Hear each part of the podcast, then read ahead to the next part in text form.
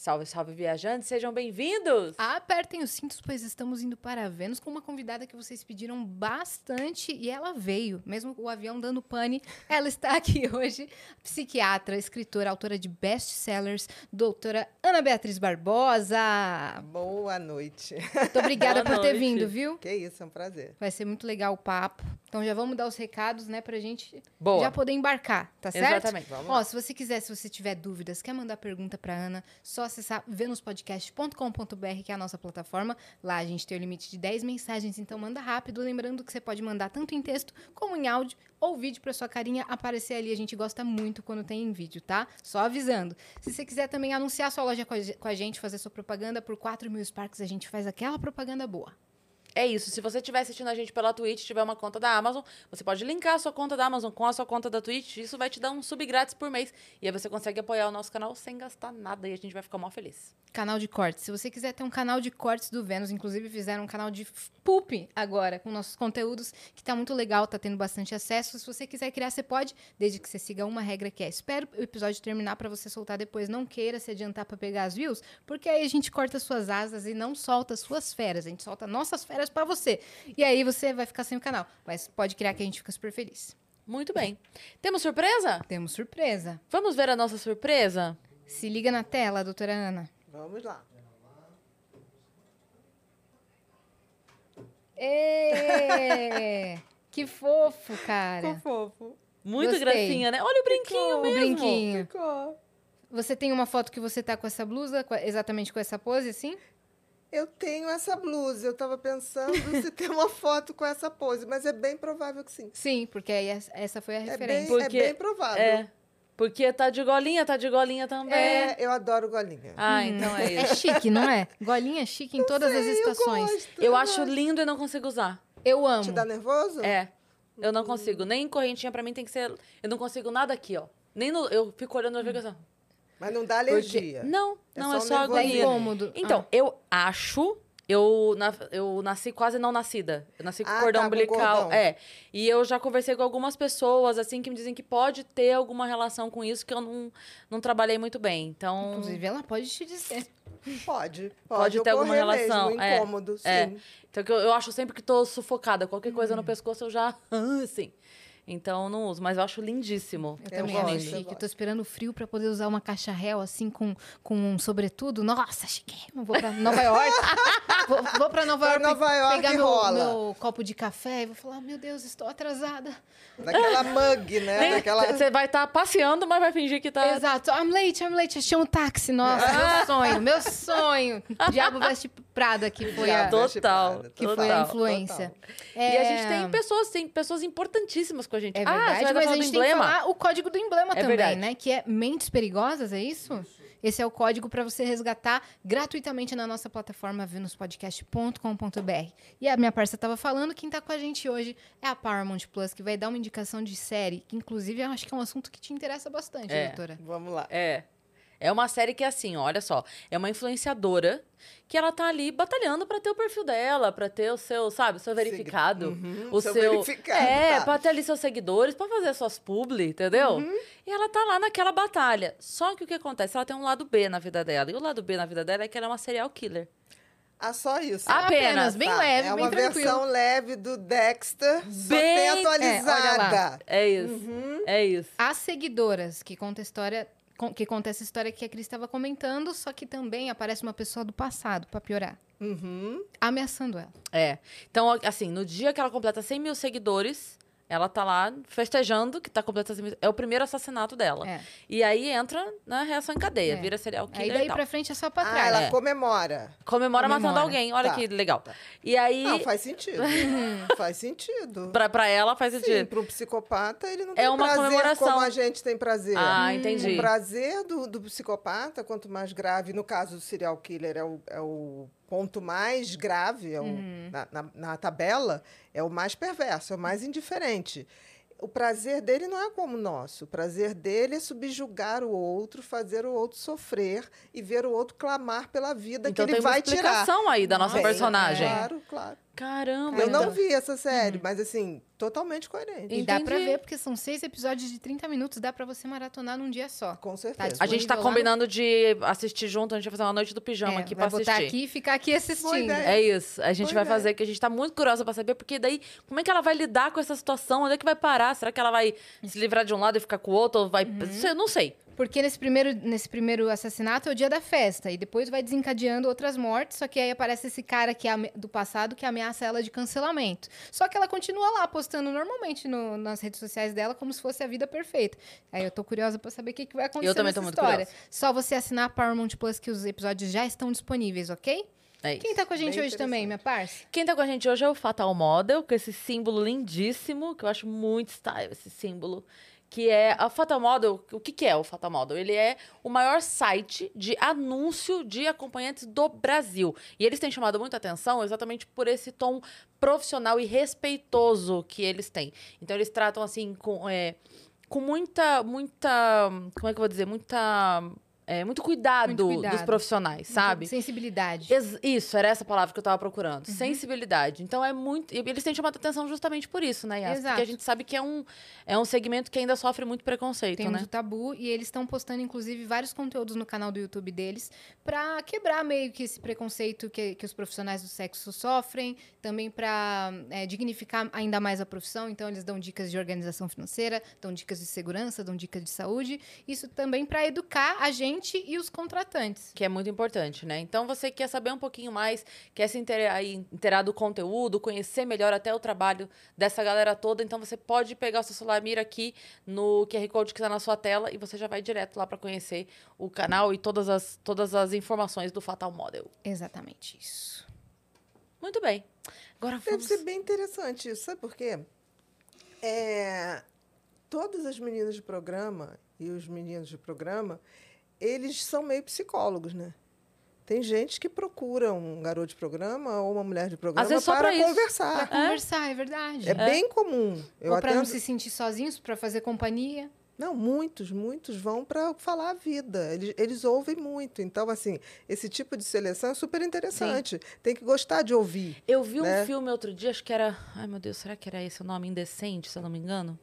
Não vou lembrar. Que era isso, era uma. Eram, são duas irmãs, e aí uma irmã, tipo, não tá bem de vida e tal, liga pra outra, a outra vai pra ajudá-la.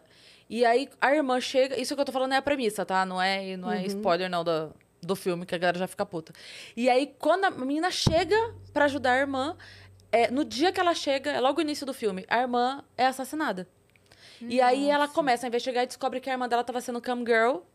E aí que aí desenrola todo o negócio. Então aí tem essa história por trás dos caras que tinham essa relação meio que, não, ela é minha, ela, sabe? E aí ela começa a descobrir to- e aí ro- rola a história mesmo que eu não vou entrar daí pra frente que daí vai ser Sim, spoiler. sim, aí vai dar Mas spoiler. é, mas é exatamente essa questão assim do, do- dessa relação meio maluca das pessoas que não entendem. Não separam, né? exato. E- Exato. Mas é muito mais do comum do que a gente imagina. Principalmente se, a- se repetem o mesmo, a mesma menina ou o mesmo menino. Tem gente que vai para conversar. Eu tive um, um caso que foi muito interessante. Foi uma menina de programa que ela estava, frequentava uma, uma termas, e aí chegou um dia um, um cara que já tinha rodado com todas as outras, e aí queria ela. E aí ela estava muito chateada porque era o último dia de uma novela chamada Celebridades, do Gilberto Braga. Claro, Você aham. lembra? Sim. Com a Quem matou o Mader. Lineu. exatamente. Que era o que ia, ia revelar no exatamente. final, lembra? Exatamente. E aí, é, o cara foi pediu, ela falou, bom, tem que, tem que obedecer, né? Vamos lá. E aí ele chegou, tá, tá, tá, ela falou assim, "Ai, que saco esse cara, não sei o quê, não gosto dele, porque ele já rodou com todo mundo. Aí ele chegou para ela e falou assim, posso fazer um pedido inusitado? E ela olhou e falou assim, depende, pede, né? Ele falou assim, não vamos fazer nada, eu vim aqui hoje só para ver o último capítulo da novela. Aí ela falou, ótimo, tudo que eu queria. Pois bem, nessa história ela achou aquilo fofo, lindo, eles estão casados. E felizes. Que loucura, que legal isso. Caralho! Ela legal falou isso. assim: eu descobri que um homem que se dispõe a pagar um programa para assistir um, uma, uma, um último de capítulo novela. de, de novela. Eu falei: esse homem é o homem da minha vida. Casaram, têm filhos e são muito felizes. Que história legal. Que história linda! Eu Real. amei essa Real, história. eu também. Tanto que eu falei assim, gente, mas coisa incrível, porque ela estava com mil pés atrás. E ele teve vergonha de pedir para as outras, Uhum. porque ele já tinha feito sexo com as outras. Então, quando era ela a única que não, ela meio antipática, ele falou, posso fazer um pedido inusitado. Fez e, graças aí às celebridades... Olha aí, ah, graças Tá a vendo? novela. Acabou a novela, A começou a, Emma vida real. Exatamente. Gente, que incrível! É. Essa semana um amigo meu, um amigo, não posso dizer que é amigo, mas uma pessoa que eu sigo no Twitter, que me segue de volta, mas é aquela relação que você não sabe nem quem é a pessoa, né? Sim. Ele, eu, ele tava comentando que ele tem uma amiga, que ela é garota de programa, e ela, é amiga dele há muitos anos, ela foi visitá-lo e eles tinham marcado de fazer um tour na cidade dele. E aí, um dos caras que. É, é um dos caras que ela atende, que tem essa maluquice de é minha, e não sei o quê, começou a descobrir o telefone dele, mandar mensagem pra ele, quem que você pensa que é e tal. E ele, e daí ele falou: ó, eu orientei ela a procurar a polícia, porque não é nem por ser eu, eu sou amigo dela, mas ela falou, pode namorar? Ela não vai poder ter uma vida? Porque esse cara tá achando que ele é dono dela. É, ocorre também muito, né? Essa fixação, assim. Isso acontece demais, mais do que a gente imagina, assim. As meninas de programa sofrem muito essa coisa desse tipo de, de, de assédio, porque fica, as pessoas têm caras que confundem Sim. literalmente a realidade com, com o mundo real. A, a Virtual, pessoa, né? A pessoa que confunde, eu vou entrar nisso agora então pra te perguntar uma coisa. Eu assisti o Golpista do Tinder Uhum. e o, o Inventando, Ana. Inventando Ana. É. Uhum. E aí, tava conversando sobre isso, acho que ontem, ontem, não lembro, que eu falei, eu tenho a impressão de que ele é mais filho da puta do que ela. Ela, eu acho que ela tem mais é, um- uma desestabilidade ali, porque tem hora que parece que ela mesma acredita no que ela tá falando. Ele me parece mais. Entende o que eu quero Eu dizer? entendi. Mania, no caso dela, mas ele também... é, Então, ele... me parece mais canalha.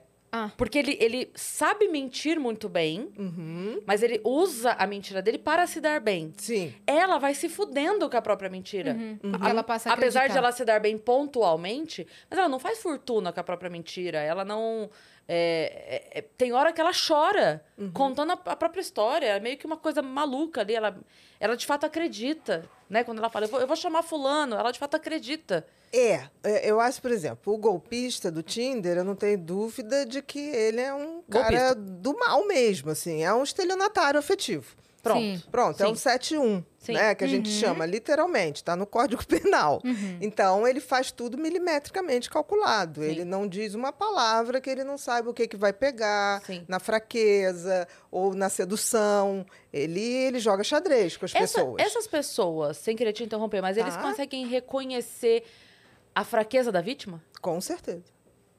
Por exemplo, uma pessoa, quando a gente diz que uma pessoa não tem empatia, não tem sentimentos pelo outro, o que, que acontece? Você está falando de uma pessoa que o outro é simplesmente um objeto de uso. Então, para que, que uma outra pessoa serve se eu não tenho empatia por você ou por você? Você só serve para eu, pra eu ter ou diversão, ou status, ou poder. Você é um objeto. E ele consegue Literalmente. reconhecer quem tá mais suscetível ao golpe. Sim. Não só quem é suscetível, mas quem é. E tem uma coisa engraçada: quem está mais suscetível, quem está mais carente, quem acredita, quem é mais manipulável, quem é mais influenciável. Porque você tem que entender o seguinte: essas pessoas são 100% razão e zero emoção. Sim. Então, eles conseguem estudar sempre a vítima. Não é uma coisa assim por acaso. Eles levam muito tempo até chegar a você, sabe o que você gosta, sabe o que você posta, tipo musical, Tipo aquele sabe do a sua lá. lista É. do Aquela série do Spotify. Yu. Exatamente. Que o cara- né? É, antes dele chegar na menina, ele já tinha. Não, todo Tudo psicopata estuda profundamente as suas vítimas. Não Uhum. Sim. é uma coisa aleatória. Não é tipo assim, por exemplo, a gente sem- eu sempre coloco que um pedófilo é um psicopata, né? Principalmente o pedófilo quanto mais, né? O que que acontece? Você já viu algum pedófilo em praça pública ou numa pracinha de alimentação do shopping estuprando uma criança? Ele leva meses, se passando por alguém da idade, chamando para jogar o joguinho, marcando o encontro. É Seguindo tudo muito, carro. Sim. é tudo muito calculado. Tipo assim, E- seus pais estão em casa, o que, que seu pai faz? Sim. Montam um covil sabe- dentro de casa, a prisão que vai deixar. Exatamente, é, tudo muito Eu acho calculado. muito, assim, é, curioso como em alguns casos em que existe a denúncia de pedofilia, às vezes a pessoa, para defender é, o pedófilo, Uhum. fala coisas do tipo... É impossível, ele é muito próximo da família. Sim, meu amor, é exatamente. Exatamente isso. Porque ele é próximo da família. Sim. O não próximo não teria conseguido chegar perto da criança. Não, não só próximo, eu digo mais. Hoje, primeiro lugar, padrasto. Segundo lugar, pai. Terceiro, tio. A quantidade de bebês e, e nos Meu últimos Deus. cinco anos está acontecendo um fenômeno que a gente não está explicando muito, mas comercialmente a gente começa a entender que os bebês, por exemplo, vídeos de sexo com bebês tá, abaixo de um ano está valendo 50 mil reais o vídeo para se vender. Então, isso está gerando um abuso sexual de pais. O que chega de criança hoje é, em hospital com doença venérea e o pai é, diz que não aconteceu nada, das as maiores desculpas assim, ah, se queimou.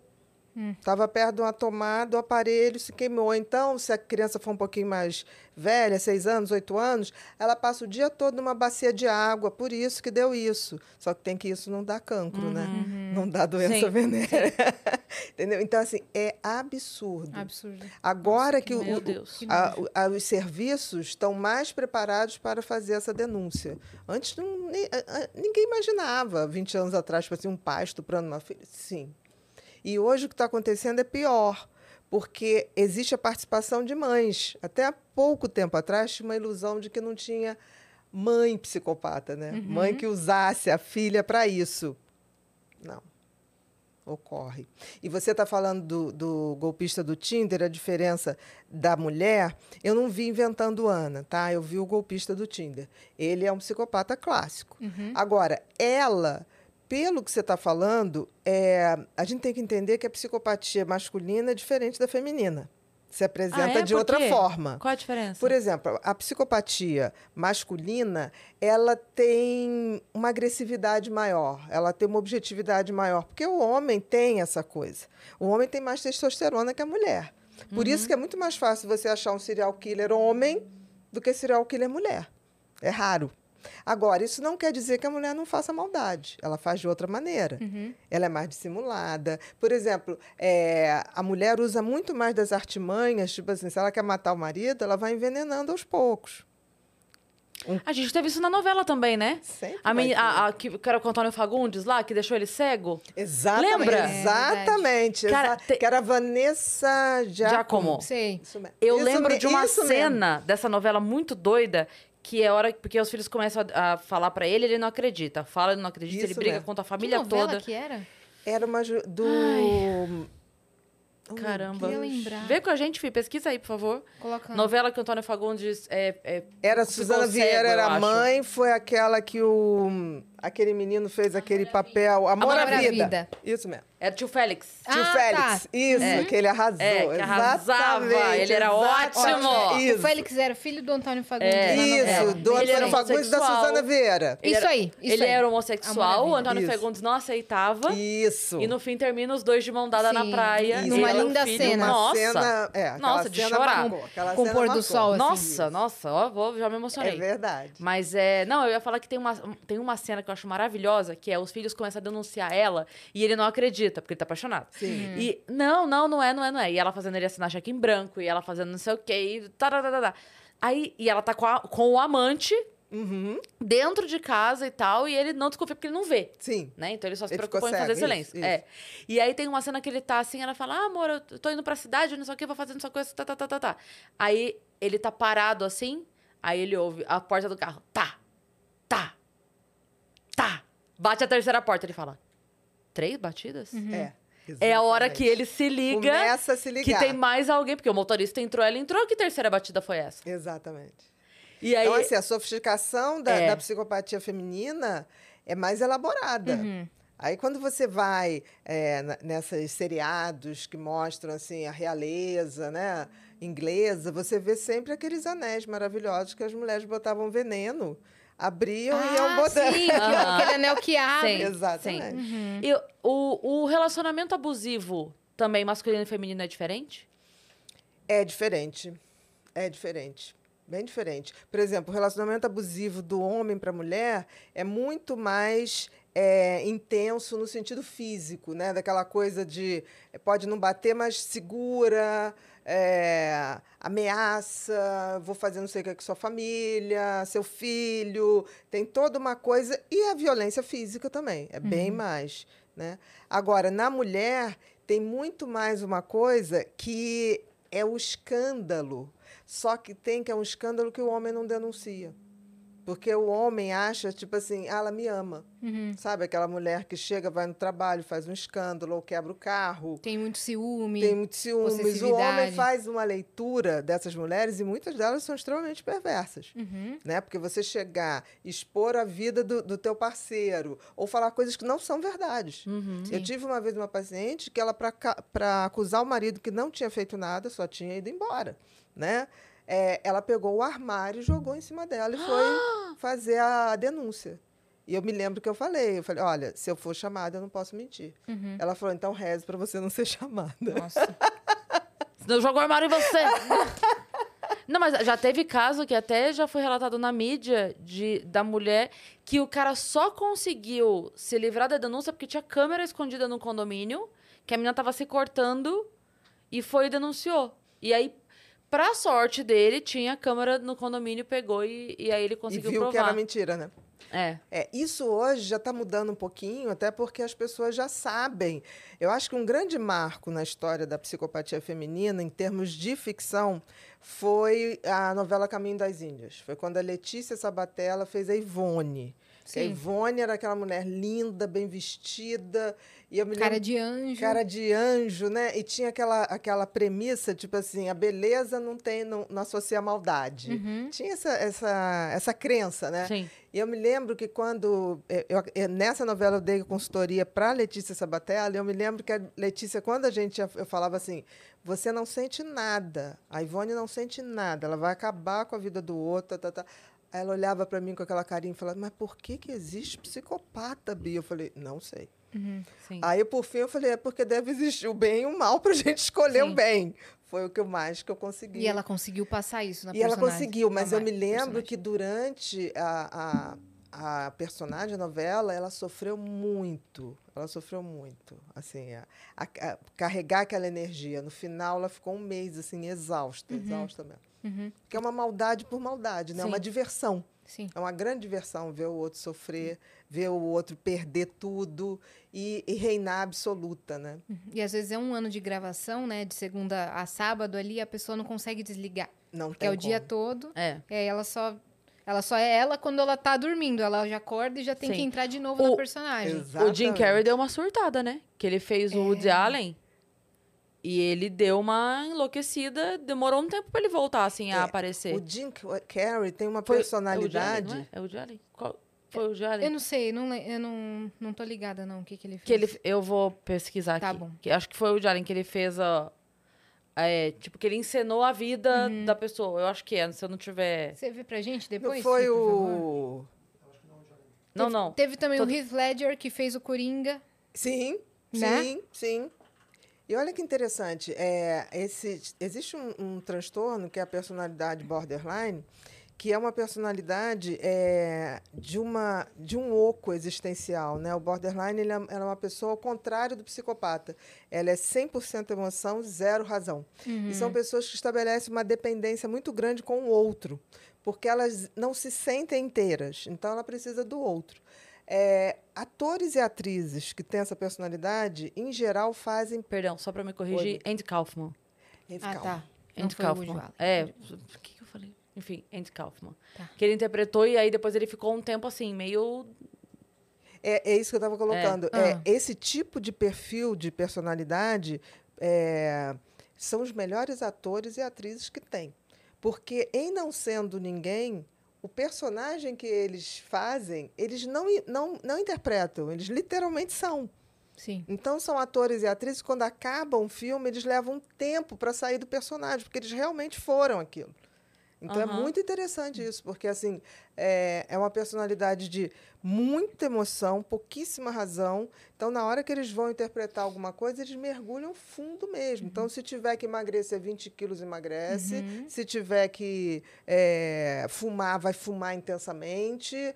Não tem metade. É tudo muito intenso. Ali, ó. Uhum. Sim. É, é assim, dizem que ele ficou bem mal depois, Sim. um bom tempo mal. Tem assim. gente que não consegue desassociar tão rápido. Sim, que Foi isso são que essas aconteceu com, personalidades. com o É, Heath Ledger? Heath Ledger foi. Também.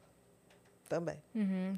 Afetou ele psicologicamente? Não, não é afetar, é porque eles realmente passam a viver aquilo. Uhum. É como se eles não tivessem nem antes nem depois. Enquanto eles estão fazendo aquele personagem, eles são aquilo. Eles não estão interpretando. E aí leva um tempo para voltar ao que era antes. Uhum.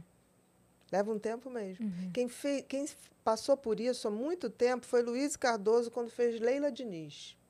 Um filme bem antigo. Mas, assim, ela levou um tempo também. Pra se recuperar. Para perder os trejeitos da Leila Sim. Diniz, para perder o, o- a, a forma de pensar. Uhum. Sim. É muito interessante o Socorro. São os melhores atores e Sim. atrizes, não tenho a menor dúvida. Se a gente for pegar a lista de Oscar de melhor ator e atriz, provavelmente vai bater ali pelo menos 70% Sim. de personalidade borderline. Qual, qual ferramenta que se usa para incorporar dessa forma um personagem? Não é ferramenta. Na realidade, para essas pessoas que têm a personalidade borderline, é, é exatamente isso. Como elas não se sentem é, uma pessoa inteira, ela precisa dos outros. Ela, quando ganha um personagem, ela ganha uma vida inteira. Uhum. Então, ela ganha Ela a vida, a, a vida é, da, da, da personagem, os parentes, os, os amores, as dores. Então, é como se incorporasse aquilo mesmo. Que loucura, cara. Por exemplo, um personagem, né? a- a- uma pessoa que, eu- que a gente vê um perso uma personalidade clássica borderline era a Amy Winehouse. Sim. Você vê aquela, aquele desespero, aquela dependência por aquele, pelo aquele homem, né? É, ela não estava mais sendo nada, né? As últimas apre apresentações da Amy, é, você viu uma pessoa se decompondo, né? Sim. não Triste, né? existindo. E, ao mesmo tempo, de um talento extraordinário. Totalmente. Eu me lembro a primeira vez que eu ouvi Amy Winehouse, é, sabe quando você ouve e fala assim, o que, que é isso? O que, que aconteceu? Me deu a mesma sensação da primeira vez que eu ouvi a Xade Adu. Hum. São dois momentos assim auditivos que eu me lembro profundamente de parar, e falar, isso é diferente. Sim. Isso tem alguma coisa não, a bem Amy era, diferente. era fora da curva. Muito fora da curva. Totalmente fora da curva. E ela se perdeu, se perdeu de si, né? Totalmente. Porque não, em não sendo nada, Uhum. ela foi sendo o quê? A- ela foi sendo a filha daquele pai Uhum. que gostava de, de músicas clássicas americanas, né? O Frank Sinatra, Uhum. é, é, meu Deus, aquela cantora bem de blues, É, Billie Holiday. Billie Holiday. Quer dizer, ela bebeu ali naquela fonte para agradar aquele pai. Uhum. Depois- Ella, Fi- Ella Fitzgerald. Ella Fitzgerald, né? Então, assim, ela foi se tornando ali a filhinha do papai. Sim. Logo depois, ela explodiu para um sucesso que nem ela estava preparada. Uhum. Você vê que ela, aquela menina saiu de pubs para ir para uma multidão de gente assustadíssima. Aí ela vai e se cola naquele cara Uhum. que, na realidade, queria se aproveitar dela, né? Uhum. E também as drogas, né? Vieram, É, juntou tudo. juntou tudo se perdeu. É, uma Que é pena, uma né? pena, uma Uma pena. pena. Você acha que é um, é um oposto da situação da Britney, por exemplo? Não, eu acho que a Britney. A Britney, eu acho que tem é, borderline, não tenho dúvida, tá? E tem uma coisa também estriônica. Tem duas coisas ali. Não tenho dúvida. Porque, assim, eu, eu sou totalmente a favor que ela tenha recuperado os direitos dela, não tenho dúvida. Uhum. Mas teve um momento que ela estava bem fora mesmo da casinha. Uhum. Bem mesmo.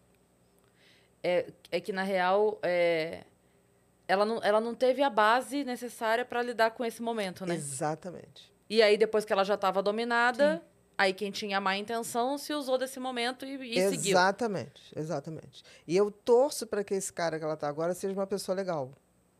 Torço mesmo. Porque, assim, é muito fácil na personalidade dela você é, dominar, mas dominar de uma maneira muito manipuladora, muito jogadora. Eu torço para que seja uma pessoa legal. Tomara. Tomara, porque ela merece. Né? Sim. Outro caso certeza. parecido, não sei se você já escutou, é daquela atriz de comédia Amanda Bynes.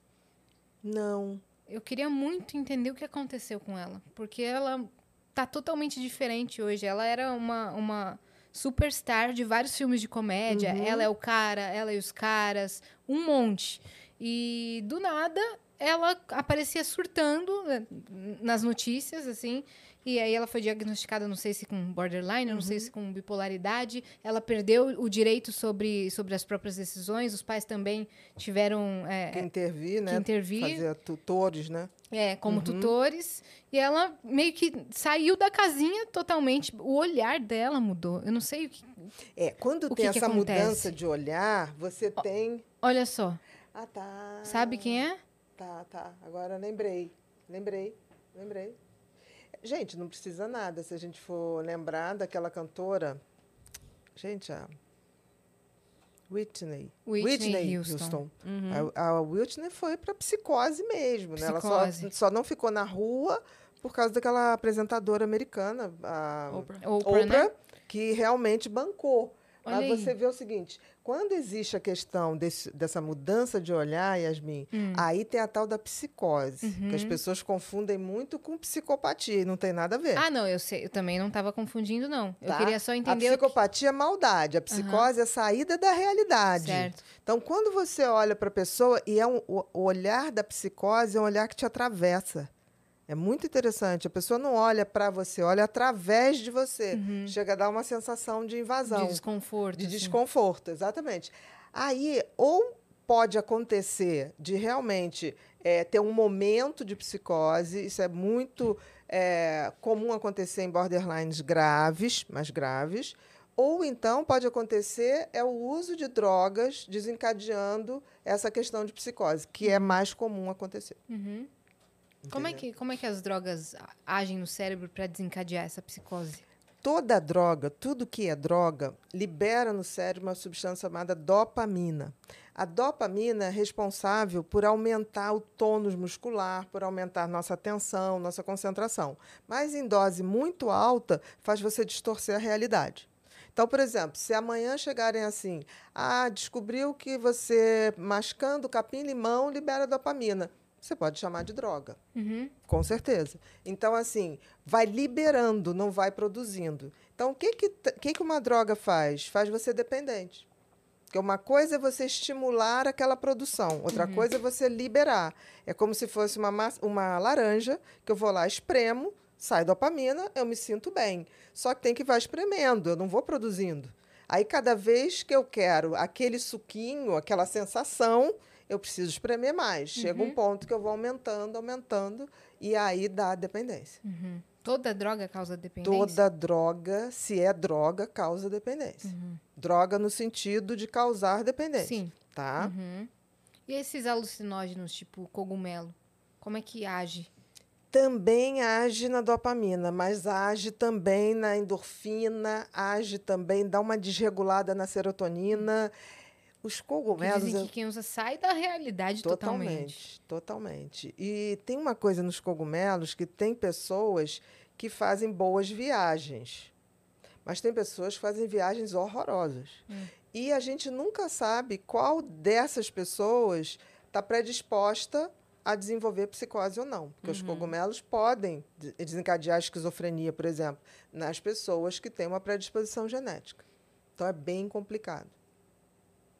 Eu já vi gente relatar viagens maravilhosas, do tipo, eh, lembrou da vida uterina, Vida passada, né? passada, ok, sem o menor problema. Mas já vi gente ir e não voltar. Uhum. Então, a questão Tem um é. caso bem próximo da gente na comédia. É. Um humorista que perdeu o filho assim. Exatamente. Então, assim, a questão é, hoje, se a gente puder, porque a gente hoje pode fazer um estudo genético, né? A gente já tem, pega um cotonetezinho, põe na bochecha e você vê lá o perfil genético para adoecimentos mentais. Tem também para várias outras doenças, cardíacas, o que for.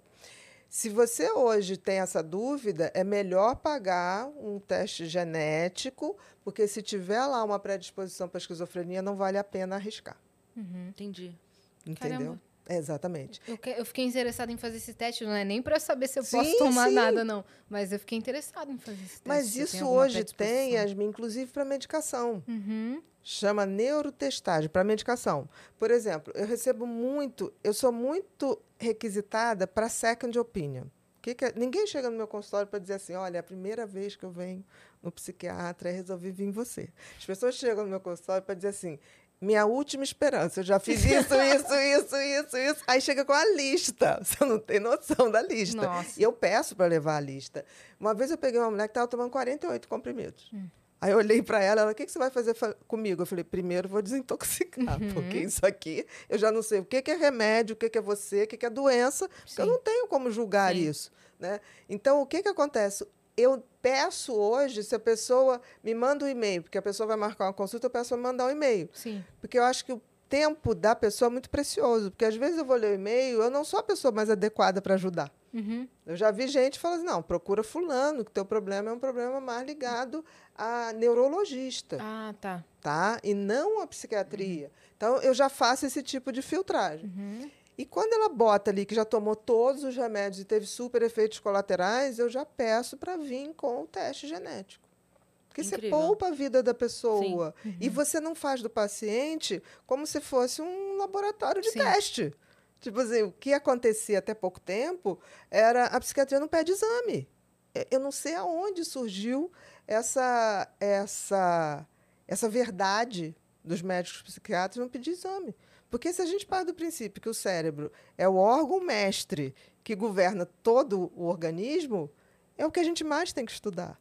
Então, você vai num, num pneumologista, ele pede a tomografia de pulmão, ele pede os marcadores para você você tem câncer pulmonar e para o cérebro. Uhum. As pessoas iam no psiquiatra há pouco tempo atrás e as pessoas falavam, ah, você está sentindo isso? Não, toma esse antidepressivo. Aí a pessoa ligava, pô, não estou me sentindo bem, está dando diarreia. Não, isso é da sua cabeça. Como da sua cabeça? Uhum. O organismo da pessoa Sim. é diferente. Sim. Entendeu? Sim. E, e o que tem me chamado a atenção, olha que coisa interessante, eu tenho pedido cada vez mais esse, esse teste de neurofarmagem, que ele agora está se tornando acessível. Antes ele era muito caro. E o bom da tecnologia é quanto mais você usa, mais você barateia. Então, hoje tem convênios que já cobrem até, porque viram que é melhor fazer o teste, o cara Pra acerta o tratamento. Exatamente. E economiza em outras partes. Economiza até Você acha que é um internação. custo, mas não é, né? Não, e economiza até a internação. Sim. Né? Teve uma amiga minha que ela tava, ela começou a ter problema de estômago. Uhum. Muito problema de estômago e passava e, e, e ânsia, e diarreia e nada funcionava e não sei o que. Cada, cada gastro que ela ia passava um tratamento caríssimo. Tinha uns negócios que ela comprava lá. Cada caixinha dos negocinho pra dissolver na água era, sei lá, 200 reais a caixinha que vinha não sei quanto sachê. E, e foi, foi, foi, foi. Um dia a gente tava conversando, eu falei pra ela, escuta, é, você não tinha começado a tomar anticoncepcional? Ela falou, tinha. Eu falei, para. Vamos fazer um teste? Para, porque não tem mais. Ela parou, sumiu. Era isso. É isso que eu estou falando, que as coisas hoje chegaram num ponto é, que as, as especialidades estão tratando só uma coisa. O ser humano é inteiro, gente. Não tem como tirar a cabeça, tirar o estômago, né? Bota o estômago para fora, trata o estômago. Sim. Porra. Sim. Aí as pessoas, tipo assim, eu peço muito exame. Meu protocolo de exame é desse tamanho, é muito mesmo. Eu fui processada por praticamente todos os convênios grandes. Ganhei todos os processos, deu um trabalhão. Sim. que eu fui processada pela, não vou falar pela empresa, que hoje ela não me, me atende muito bem, assim, no Piauí. Aí você tem que mandar um advogado para o Piauí, você tem que mandar um advogado. Porque eles botavam assim, mas por que que você está pedindo? A pessoa não tem nada. Eu falei, porque eu quero ver o que ela tem. Sim. Pra saber identificar corretamente, Sim. tu sair Exatamente. tratando Sim. Então, tudo. assim, é, por exemplo, você está falando de estômago. Existem dois tipos de problemas de estômago. Existe o tipo de estômago que é causado por uma bactéria e existe o que é causado por um excesso de ácido. Uhum. Se você não distingue isso, você dá não tem gastrite, dá úlcera, né? Esse tipo de coisa. Existe a gastrite por H. pylori, que é uma bactéria normal que existe no estômago, tá? E quando a pessoa está deprimida, o que, que acontece? Baixa a imunidade. Uhum. Essa bactéria que normalmente ajuda a digestão, quando baixa a imunidade, ela prolifera demais. Ao invés de ajudar, ela começa a coalhar o alimento. Então, eu sempre pergunto ao deprimido: está tomando leite? Tô. Está começando a ter refluxo? Tô. Há grande possibilidade que tenha H. pylori, essa bactéria numa, numa, numa alta muito grande. Entendeu? Então, por que não pedir endoscopia? Por que não pedir ah, o teste para ver se é com Sim. a bactéria ou não? Porque Uhum. o tratamento é totalmente diferente. Sim. Total. Entendeu? Então a gente tem que começar a ver que a medicina vai ser individualizada, cada vez mais. Mas não é individualizada porque você vai ter 10 médicos. Você vai ter alguém que centra e todos colaboram. Sim. Sim. É, é diferente do que você ter 10 médicos. né? Uhum. E vai ficar muito mais acessível o preço também desses. Sim, eu, Dessas eu ferramentas. tive um paciente muito querido, é, que, que ele até é um, um- um grande escritor, e ele, ele era fumante crônico, tinha parado de fumar tinha um ano. E aí, todo ano, quando eu pedia a minha bateria de exames, para ele eu pedia ressonância magnética de pulmão. Porque durante 10 anos estava ali, aquelas células cancerígenas podiam se manifestar. E aí pedi normalmente. Aí ele me mandou, um- uma semana depois, ele me mandou um, um e-mail falando assim, querida Bia, não sei o que lá, muito obrigado. Olha, pela sua ressonância foi descoberto um tumor. O tumor está bem pequeno, tirei já um pedaço do, do pulmão e está tudo, não vou precisar nem fazer quimioterapia. Aí eu falei, onde é que você está? Ele me disse no hospital, aí isso foi num domingo que eu recebi esse e-mail. Quando eu fui na segunda, fui visitá-lo. Eu falei, como assim? Foi nessa velocidade? Ele foi, foi nessa velocidade. Porque o cara que fez a minha ressonância falou assim: olha, você está com microtumor. Se tirar agora, não precisa nada. Cessa. Aí foi engraçado que o pneumologista dele chegou, olhou para mim e falou assim: olhou para mim, mas brincando. né? O que, que você tinha que pedir exame? Você acabou com o meu final de semana. Aí ele, não, tô brincando. Ele falou assim: caramba, se as pessoas fizessem isso, Sim, né? Porque assim, o fumante vai levar 10 anos para limpar o pulmão. sim, Por que, que eu não posso pedir? Eu sou médica. sim. Você se forma em medicina, gente. Sim.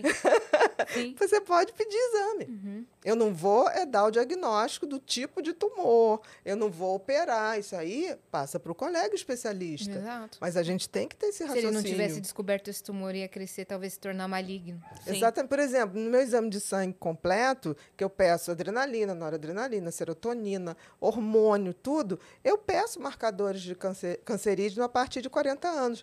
Não me custa. Porque o marcador você pega precoce, você evita que o cara daqui a dois anos pegue alguma coisa que já está alastrada. Uhum. Por que, que a gente não pode fazer isso? Custa o quê? Sim. Entendeu?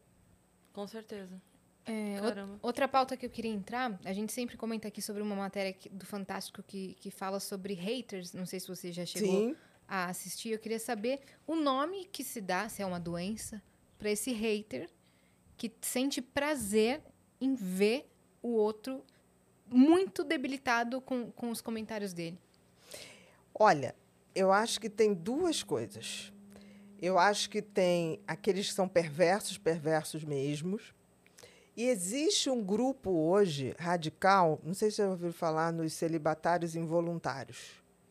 Celibatários involuntários é um grupo de homens que se definem como tipo assim, é, as mulheres não me dão bola, não, nós não temos as mulheres porque tem uma cambada de homem, é, é, é, como é que se diz, que ostenta e elas não valem nada, elas são, só estão atrás de homens que possam dar dinheiro, interesseiros, e eles pregam que as mulheres sejam submissas, tenham reis, é, leis muçulmanas. Sim, ouvimos sim falar. O, o Alberto Delisola comentou com a gente num Uhum. episódio aqui. Sim. Isso. E isso está dentro de um grupo de pessoas que estão muito ligadas ao terrorismo. São pessoas, em geral, muito mal resolvidas. São pessoas que, adultos fracassados, que eu digo, que não chegaram a lugar nenhum e têm ódio de quem chegou. Entendi. Isso aí é um problema muito mais de uma geração e cada vez está aumentando, porque você vê, hoje a geração de 30, 40 anos tem a opção de gente que ainda vive com pai e mãe, né, gente? Eu me lembro quando eu tinha 19 anos, a gente não queria comprar o primeiro carro, a gente queria alugar o primeiro apartamento. Uhum. Para a gente poder morar sozinho, para a gente poder eh, batalhar, pegar ônibus. Isso era uma. co- Exatamente. Hoje em dia as pessoas 40 anos, não, não vou sair da casa do meu pai, não vou sair da casa da minha mãe. E ao mesmo tempo querem um emprego que dê a eles todo o conforto que eles têm na casa do pai e da mãe. O que é uma contradição, Uhum. totalmente contraditório, né? E às vezes os pais também são super Muito. Então, preferem que os filhos fiquem em casa mesmo com 50 É. anos. Exatamente. Exato. É, porque en- enquanto eu te banco, eu mando em você, né? Sim. E muitos pais, tipo assim, se não tiverem, depois de aposentadoria, é, o controle de alguma coisa, não sabe o que fazer.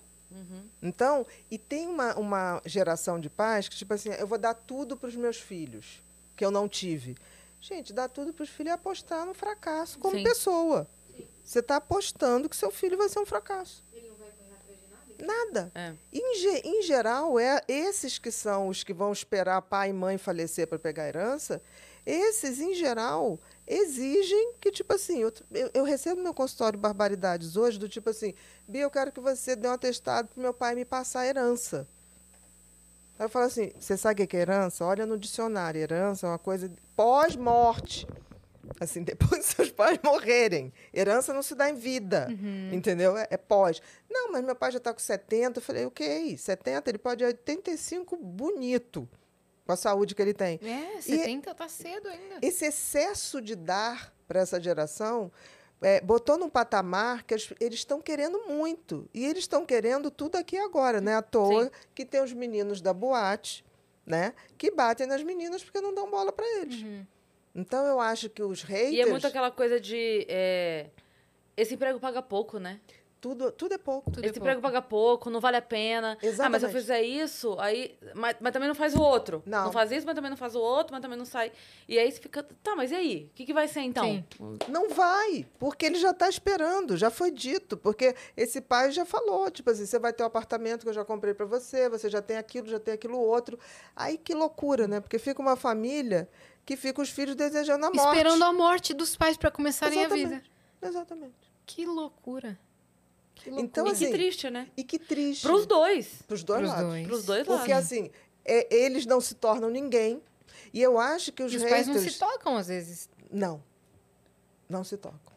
Eu acho que os haters estão muito nesse aspecto é, dessa de uma geração que não conseguiu explodir e ficou ali esperando o que eles têm direito, que eu acho tão engraçado, que tem pessoas que nunca fizeram nada e se falam, mas é o meu direito legal. Eu merecia. Não, eu mereci. Uhum. Né? Como assim? Pode ser até um direito legal, mas nem tudo que é legal é justo ou correto. Está na lei. Mas isso não quer dizer que seja a coisa mais ética do mundo. Você viver a vida inteira para receber um, um dinheiro que você não trabalhou por ele. Sim. Eu acho até que é moral, está dentro das regras. Mas não sei se é ético. Né? Então, eu acho que os haters têm uma mistura de gente perversa, que fica ali é, gozando com o sofrimento do outro, como eu acho que tem também um caldo de gente muito invejosa. Sim. Eu, eu Que é, percebo. que é apenas invejosa, daí não é doença, né? Exatamente. É só triste pra É caralho. só mas triste, é. Eu, eu, É, eu, é triste de qualquer maneira. É. É. Eu percebo que tem muito uma situação que é assim. é, A pessoa quer ter aquilo que a outra tem, mas ela não tá disposta a pagar o preço que a outra pagou. Então, ela, ela vê onde a pessoa chegou. Mas pra chegar lá, a pessoa ralou pra caralho. Mas eu não quero ralar pra caralho. Eu só vejo a, a- sorte, né? Que é ótimo chamar de sorte. Sim, sim. Eu só vejo a sorte que a pessoa deu. Eu não vejo tudo que ela abriu mão, de tudo que ela trabalhou, quantas horas por dia ela se dedica, mas eu quero estar lá. Então é assim, ó. Eu tô aqui, a pessoa tá aqui. Pra eu chegar onde ela tá, dá muito trabalho. Então é mais fácil eu lutar pra derrubar ela, porque daí a gente fica igual aqui embaixo. Isso mesmo. É isso aí. Isso mesmo. Né? E isso é inveja. Porque tem gente que fala assim: não, inveja é uma admiração. Não, inveja não. O invejoso, ele quer o que você tem. E ele, na cabeça dele, ele, ao você ter, você tirou o direito dele ter. Entendeu? Não existe inveja boa ou ruim. Admiração é coisa boa.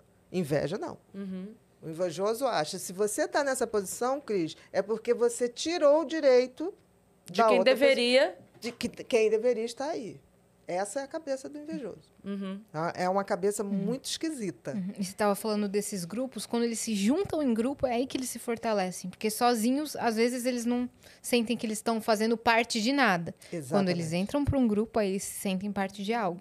Eu acho que todo. Tem uma, tem uma frase que eu gosto muito que é a gente é, evolui e ascende na individualidade. E a gente se aliena na coletividade. É. Né? Nossa, que maravilhoso. É. E, e- e é uma coisa que, se você for ver, o torcidas organizadas. Eu uma vez tratava um menino adolescente, um fofo. Ele tinha uns 16 anos. O menino era um amor, lindinho, tal, tal, tal. Um dia eu abro o jornal, ele está no meio da gangue do Flamengo, mas assim, preso. Eu falei, não estou acreditando nisso. Aí quando eu fui vê-lo novamente, ele, eu falei, você faz isso? Ele, não, só quando eu estou em grupo. Eu falei, mas como assim? Ele falou, eu tenho uma outra identidade. Uhum. Eu falei, não, você tem uma outra perversidade. É literalmente, é, alienação em grupo é uma coisa muito perigosa. Que loucura, e, né? E, é uma, uma é, e você vê o seguinte, cada vez mais você tem eventos que reúnem mais gente. É. Isso significa que cada vez mais a gente está evoluindo individualmente é, num processo menor. Sim. Os eventos hoje, eu me lembro, é, quando eu tinha meus 20 e poucos anos, o máximo era ir no Canecão, que era uma casa de shows no Rio de Janeiro, que dava mais ou menos mil pessoas. Hoje, um show grande, você pega aí, nem, nem sei. 100 mil pessoas. 100 mil pessoas, é uma coisa surreal. Você acha que alguém ali está em algum momento. Primeiro, que quando começa, o povo já está tudo bêbado, né? Ou doido. Porque marca para começar é, 11 horas da noite, abre os portões às 3, aí a, a última atração entra às 1 da manhã. É, é, é, surreal, entendeu? Eu acho. Eu acho que existe hoje. E se a gente for ver bem, existe hoje um excesso de entretenimento sem conteúdo que é, leva uma alienação muito grande e não é por outra razão que a gente não tem gênios nesse século. Qual o gênio desse século? Uhum. Tudo que está aí hoje, raio laser, celular, satélites, tudo a gente deve aos físicos do início do século passado. Sim. Uhum. Tudo. Einstein, Tesla. Não tem uhum. ninguém. Ninguém esse, esse século não tem um um gênio. Porque para se criar um gênio, você tem que ter é, silêncio, você tem que ter horas de solidão. Sim. É muita você, lapidação, é né? É muita lapidação. Não se faz um gênio. Então as pessoas falam: ah, não, mas hoje eu tenho o celular. Sim, mas tudo que levou à criação do celular está no século passado. Você está aprimorando. Você, você tá simplesmente está pegando uma coisa e lapidando. Sim. Não tem nenhuma e porque a, criação. A, a tecnologia por si só a evolução vai acontecendo, né? Sim. Então, as pessoas vão naturalmente melhorando aquilo que elas o usam. O computador, né? Ele foi, foi aquele... Teve até um, um filme que foi o jogo...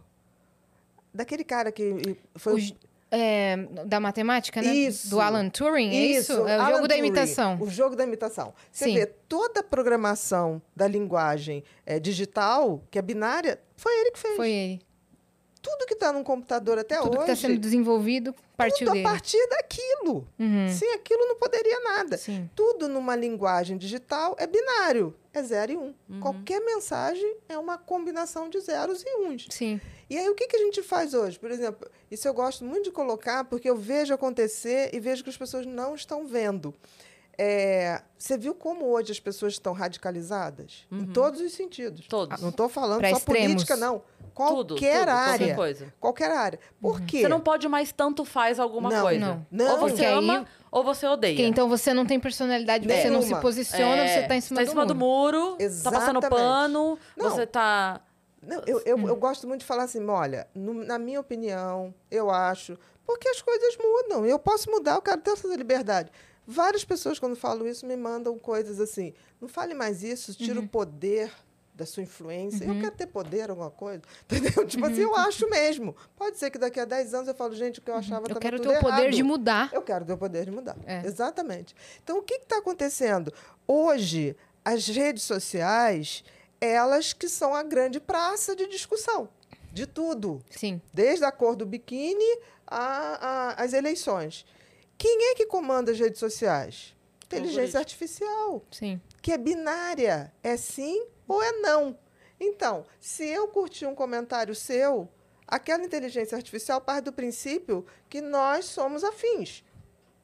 E aí eu- ele só me mostra o que você posta. Sim. E eu deixo de, de, de, você de fica aqui, ó. outras pessoas.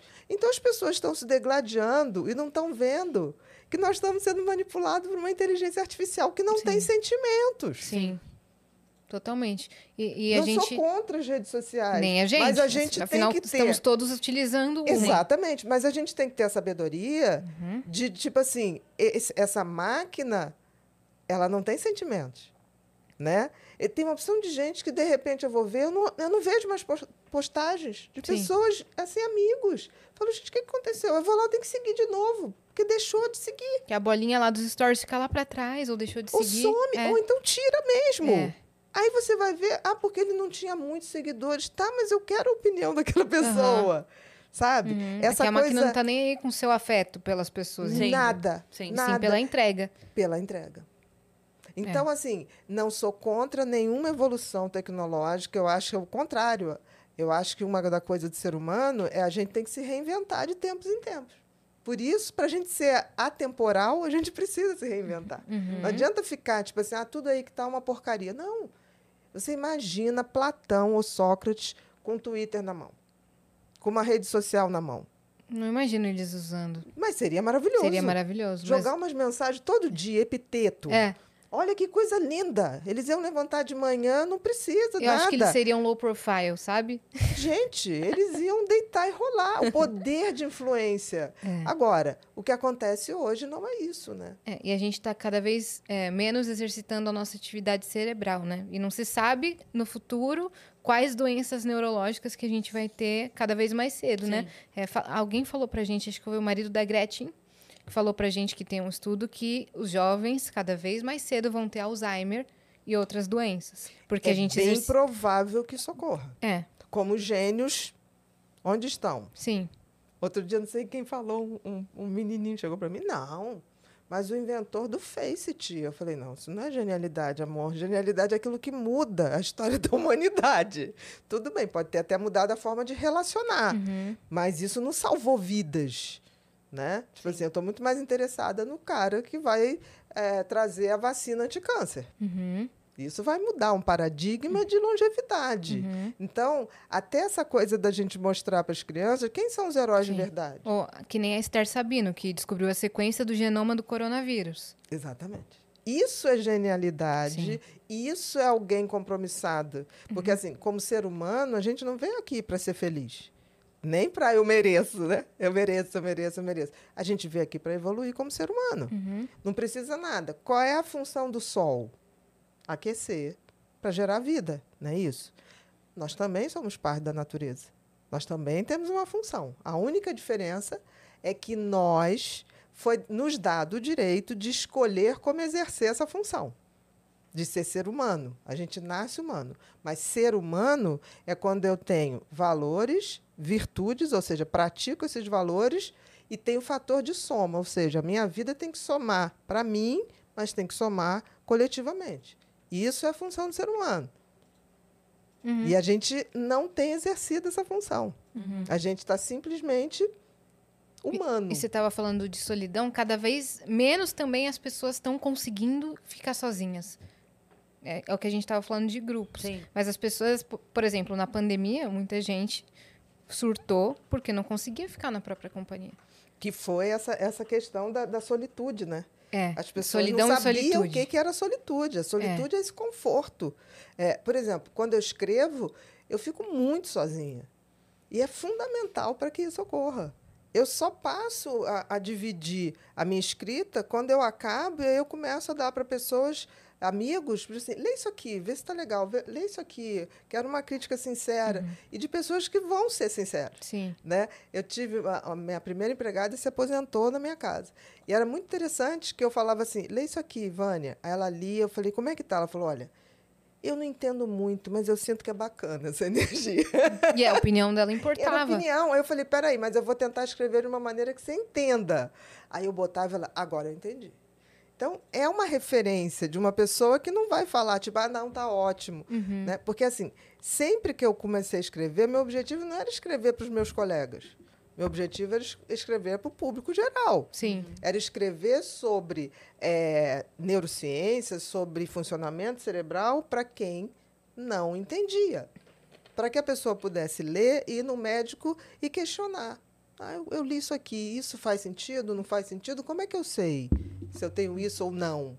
Então, isso eu acho que é esse fator de soma que não dá para você não dividir o conhecimento. Perfeito. Tem uma outra coisa que eu queria te perguntar também. É, eu não tô lembrando o nome exato, mas você me ajuda. É, eu tenho visto muitas publicações, principalmente em TikTok, assim, de gente é, falando a respeito de um tipo de relacionamento tóxico que é, é não é Gaslighting? Não é, não é egocêntrico, é tipo quando a pessoa é Narcisista? Narcisista? narcisista. Narcisista. Caramba, eu não Sim. tava conseguindo lembrar. Narcisista. Como é, qual a diferença do narcisista, por exemplo, para outras psicopatias? Uhum. E é, como, como a pessoa se. eu- O que eu quero dizer assim, o narcisista ele tem a maldade também, ele quer mudar, é diferente do psicopata, ele tem a emoção, é, entender exatamente o que é, Uhum. como lidar Uhum. e como a pessoa, se tiver a intenção de, pode se reconhecer como uma. Olha só. É, o narcisismo também é um transtorno de personalidade, tal qual como a psicopatia. O que, que é transtorno de personalidade? A pessoa já nasce com aquele jeito, tá? É, quando a gente fala transtorno de personalidade, é uma maneira da pessoa ser e de ver o mundo e ver os outros ao redor. O narcisista é aquela pessoa que ela realmente se acha muito especial.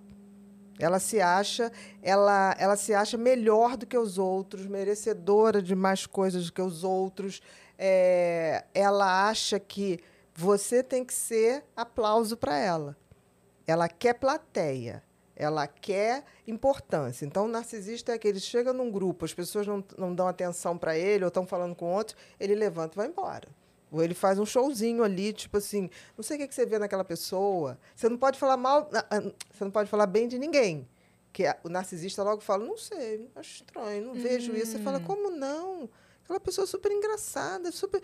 Eu não achei tanto assim, Porque não. não mas... falou dela. Exatamente, mas piada é muito sem graça. Eu falo, Sim, mas não precisa. Piada sem graça também, às vezes, é engraçada.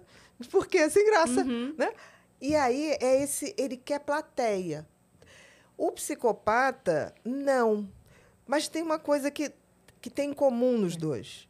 Nem todo narcisista é psicopata. Depende do grau de narcisismo.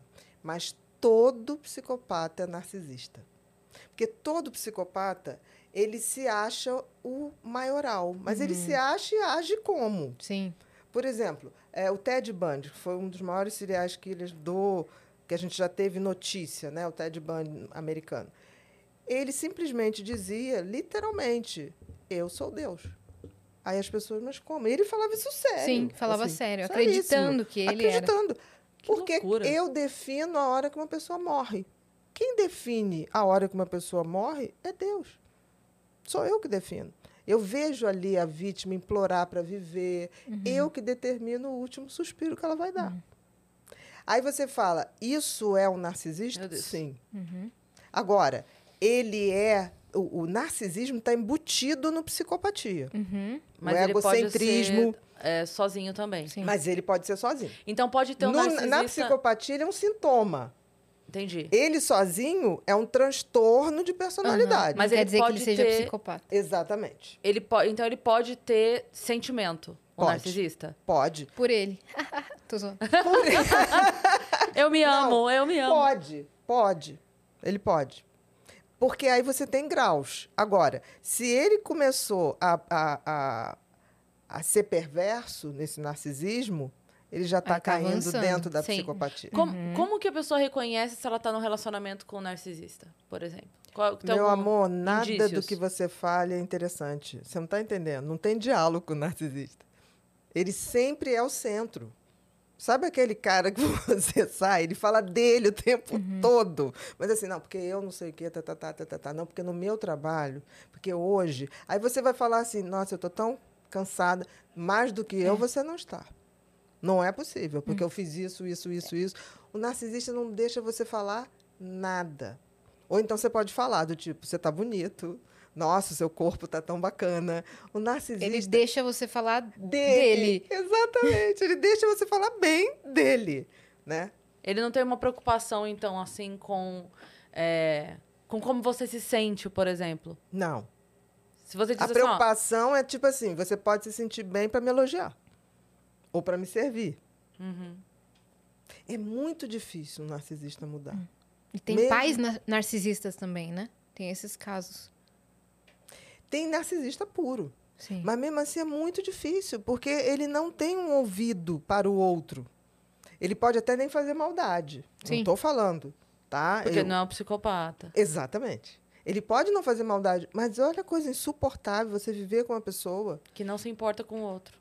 que, Que tudo dele é melhor, tudo dele é maravilhoso, tudo dele Que É. ele sofreu mais, ele tá mais cansado, ele sempre mais. Sim. tudo. Nossa senhora. Ou então do tipo, o narcisista faz muito assim, se, se você é uma pessoa muito legal e ele saca, todo narcisista é invejoso, né? Ele não pode ver o outro brilhar. Aí ele começa a denegrir o outro. Não, você fala isso, sabe? Tipo Uhum. assim, é, é, homem narcisista com determinada mulher, ele cata uma celulite para acabar com a mulher. Sabe? Tipo assim, celulite é a coisa mais feminina que existe, né? Sim. Uhum. Nunca vi não ter. Existe um signo que tem, é mais propenso? Ah, ô narcisista? Felipe! Olha você só. está aqui com duas leoninas, Não, só te falando olha isso. só, Olha só. Ah, são- vocês duas são leoninas. É, As duas leoninas e as Felipe. duas- Mas engraçado, eu não acho, eu não acho os leoninos narcisistas. Mas eu não acho os são. narcisistas. Não são. É, eu acho engraçado. Eu me dou muito bem com, com leonino. Me dou muito bem mesmo. Qual o seu signo? Ares. Eu me dou A muito gente, bem. a gente é signo de fogo. É, É, signo de Eu fogo. não entendo muito, tá? Eu, eu vejo pelas minhas estatísticas ali com os pacientes. Sim. É, Se eu o- tivesse que apostar, eu falaria um signo, mas vamos ver. Eu acho que seria mais escorpião. Escorpião? Eu também pensei nisso. Eu ia Olha, falar gente, isso. Foi muito engraçado. Teve uma vez, eu, eu fiz um, um Mentes em Pautas lá no meu canal no YouTube, falando sobre signo. Porque o Alex, que é o psicólogo que trabalha comigo, falou: ah, vamos falar sobre signo. Eu falei, eu não sei nada. Aí ele falou, então vamos falar que você não sabe nada. Aí E eu ele vai te comecei. Uhum. Então, eu comecei a lembrar de pessoas. Eu falei, bom, o que eu conheço desse signo é, é isso, isso. Menina, deu um montão de visualização, as Eu pessoas sou acharam. narcisista, então, gente? Eu sou escorpião. Olha, tem grande Ih, o chance. jogo tem virou, grande né, chance. bebê? Tem grande chance. É porque o leonino, eu sei, eu sei que tem essa coisa do leonino vaidoso, orgulhoso e tudo mais. Mas o leonino, ele é muito mais briguento pro bem. Ele é muito mais tem protetor. super coração. É. Ele é muito mais. Eu brigo, O eu le- sou muito briguenta. Mas você não vai me ver brigando para prejudicar. Você vai me ver Não. brigando para proteger. Com Se eu, certeza. se eu tiver Com numa certeza. situação em que. Ah, aquilo ali eu posso fazer pra foder o outro, eu vou dormir. Agora, se você mexer com alguém que eu gosto, independentemente do nível de gostar, Uhum. é alguém que eu gosto, você tá mexendo com essa pessoa? Cara, aí. Você vai Eu- proteger. Nossa, aí. eu acho gente- leonino nossa. solar, eu gosto, Sim. tem uma alegria. Por exemplo, o, o Alex, que trabalha comigo. O Alex, quando o Alex não tá por algum motivo, o consultório fica meio triste, sabe? Falta um sol para chegar ali. Né? Ele assim brincando, ele ajuda todo mundo. Pelo contrário, até se ferra de tanto que Sim. ajuda. Uhum. Né? Se alguém contar uma história triste, ele já fica. Eu falo, menos. Uhum. Menos, que eu acho que isso é mentira. Entendeu? Que a Ariana é mais racional. É, Leonino é generoso e leal. Muito. Então, muitas vezes a gente coloca a outra pessoa na frente. Muito. É, É. Tem leonino narcisista, mas aí é porque a pessoa é narcisista. Não, eu acho que tem leonino vaidoso. Vaidoso. Entendi. Não acho que seja narcisista. Porque a vaidade eu é mesmo. diferente. É, É, eu aí sou acho. vaidosa. A vaidade é diferente, porque a vaidade não quer destruir o outro. É, é você querer ficar Sim. sentindo melhor com você e até, mesma. é, e até na vaidade ela é diferente. É. Eu já falei isso aqui algumas vezes. Eu não sou tão de me cuidar. Não sou. Uhum. Mas eu tenho uma vaidade, tipo, intelectual. Você quer me ver? A pessoa vai, eu escrevi um texto, a pessoa vai, nossa, que texto foda. Eu falo, ai, obrigada. Que é uma vaidade super Eu, bacana. sabe, eu fico. Essa piada, ai, obrigada. Sabe, é o, é o meu momento. Eu falo, ai, gente, que legal, eu pensei isso sozinha. então, eu acho a minha vaidade legal. mora nesse lugar, sabe? Eu não sou muito de roupa, não sou muito mesmo, não ligo. Uhum. Mas eu tenho a minha verdade, eu sei que eu tenho. Eu sei que eu, eu sei onde é o meu pecadinho ali, eu conheço. Mas não chega a ser um pecado, porque é pra você. Uhum. Sim. Você não, você não tá buscando ou tirando nada de ninguém. Entendeu o que eu tô falando? é um Sim, movimento sim. seu. Uhum. Né? Isso não é, não, não, não traz uma coisa pejorativa ou Sim. negativa. Mas é impressionante como algumas pessoas associam essa característica com, com o negativo. Não. Sim. Né? Sim. Muitas pessoas associam isso, falam, Sim. ah, aquela lá é narcisista, é egocêntrica demais, entendeu? É. Porque a gente Acho perdeu a que é um capacidade de, de ver o amor próprio e incentivá-lo. A gente sempre acha que o É. outro tá só. Ah, então ele se ama? Ah, tá se achando. É. Ah, quer passar por cima dos outros. Ah, então é superior. É. O Agora, amor próprio. escorpião nessa- é horrível. Escorpião, além de ser narcisista, acha que é o melhor cara de cama que existe na face da terra. E olha, vou dizer que não é, porque já, Não sei, Já não passei sei. por lá. Eu não posso dizer. já passei por lá. E devo dizer que os arianos põem o escorpião no bolso tirando o outro. Oi! Você tá com o escorpião no bolso? Sabe o Mas- que que é que o escorpião ele quer fazer muito mais performance, né? E o ariano gasta mais tempo em fazer e não falar. É isso. É isso, é verdade. Devo concordar. É verdade. Devo concordar. Mas é isso. Não fica fazendo propaganda enganosa. escorpião é propaganda enganosa. Você tava falando de psicopatas narcisistas, também tem aquele caso do... Caso Versace. Versace, sim, né? sim, sim. É, Versace. qual o nome? que é esse? Andrew Cunanan é o nome do, do, Do psico- cara que assassinou. do assassino. Sim. do caso. sim. É Versace ou Versace? Versace. Versace. Versace. No caso sempre Versace. Eu, que ele sempre foi- eu vi como Qual- Versace. Qual que é esse? Eu não tô lembrada. Teve uma série, né? Teve que até uma passou série. uma série daquele American estilista. Crime History. Aquele estilista, o Versace, aquele que era que Da tinha uma- marca famosa? da- Uma Sim. marca que era, era super colorida, super... É que eu não é, lembro, eu tem não uma lembro da história. É, tem um- diferente, é, eu tipo acho. um- Uma medusa. Isso, uma medusa, Lindas, o símbolo, roupas e quadriculados, meio labirintos, É, assim. Bem, bem... Bem diferente. Bem diferente. Caríssima. assim, Hoje em dia existe ainda. Existe, existe. A irmã, acho que ficou. Exato, ficou com a família. É, ele foi assassinado por um, por um psicopata. Exatamente. É, esse psicopata, o Andrew, assassinou outras, outras quatro pessoas, se eu não estou enganada. Todos foram casos amorosos dele. Todas essas outras Caramba. pessoas tiveram algum relacionamento. Só o Versace que nunca foi provado que eles tiveram alguma proximidade. Ele conheceu o Versace uma vez num evento e ele colocou na cabeça que o, o, o objetivo final da vida dele era matar esse Meu cara Deus. foi atrás dele, mudou de cidade, foi atrás do cara, seguiu ele. E uma vez, quando ele tava indo comprar jornal na banca, deu dois tiros nele. E É você vê que Versace, isso. né? pro- Versace? Versace. Ver- É, Gianni Versace, Versace. isso mesmo. E você vê que isso para o psicopata é literalmente uma obra de arte. Por exemplo, ele, ele botar na cabeça que vai matar o auge, vai matar aquilo, para ele é um feito. Sim. Tem um, um livro que eu não me lembro, eu me lembro o nome do livro, não do autor, de um inglês, de um psicopata inglês que é, contou a história dele toda antes de morrer, que ele já ia para ser morto. E aí o livro dele é Tanto a Fazer. Hum. E aí você vai ver, ele literalmente acha que ele deu sentido à vida daquelas pessoas que ele matou. Sim. Ele acha, abra, ele acha aquela vida medíocre que aquela mulher levava. Eu tenho liberdade Eu pra dei a ela. liberdade para ela sair dessa vida Sim. medíocre. E eles têm essa visão. Meu Deus. cara. Ai, como é o nome daquela série? É, como, mulheres, como Mulheres Matam? É esse o nome da série? É, eu não, não Como? sei. Não sei. Pesquisa eu não mim, vi. que acho que é esse. Que aí tem, tem a primeira temporada e a segunda. A primeira temporada é maravilhosa, incrível. Se você já assistiu a primeira temporada, pare nela. É, a segunda temporada, ela é horrorosa. Aham. Mas é, tem, tem uma situação na segunda temporada que é um cara que ele tem essa essa coisa assim, tipo, ah, eu resolvi, eu resolvi o problema dela. Só que ele é, ele começou com a mãe, tipo, a mãe era muito doente e tal, e aí a mãe faz ele aplicar a medicação pra ela porque as mulheres matam. Essa Essa, é, essa é a primeira temporada. Fique Vejam nela, essa. fique nela. Fique nela. Ah. Não vê a segunda, não, que a segunda é horrorosa. Mas tem esse detalhe na segunda, desse cara que ele é, ajuda. Ele fala assim: "Não, eu, eu, eu ajudei a pessoa. Então, ele conhece pessoas. Ele tá aqui vivendo, tá aqui vivendo e tal. Ele conheceu alguém que a pessoa. Ah, eu sou muito triste, eu sou muito sozinha, eu tô muito doente. Ele vai e mata a pessoa. Ele fala: Não, mas eu ajudei ela. É, mas é engraçado que eles têm prazer em matar, né? Sim. Sim! Existe um gozo. É isso que as pessoas não entendem. Por exemplo, para um psicopata, matar com requintes de crueldade é muito melhor do que fazer sexo. Gente, pelo amor de Deus. É- Vocês estão transando errado, gente. Não, é- mas, é, mas é porque assim, é totalmente diferente mesmo. É outro prazer pra eles. né? É outro, Uhum. o prazer deles está num outro nível, que a Uhum. gente, é inimaginável pra gente. Uhum. Mas é assim, porque é subjugar o outro e não dar prazer. Sim. É totalmente Sim, sim. diferente. E, e a- o, por exemplo, o Norman Bates, sabe? da- Uhum, Sim. que tem também. É psicose, né? Psicose, psicose, também a isso. série Bates Motel, que, que retrata isto. É, ele amava muito a mãe dele. Ele era obcecado pela mãe dele. E ele mata a mãe. Sim, mas ali você vê que é um amor doentio. Sim. Né? É Tanto uma que ele se psicose. transforma nela. Exatamente. Tinha, tem uma síndrome que chama.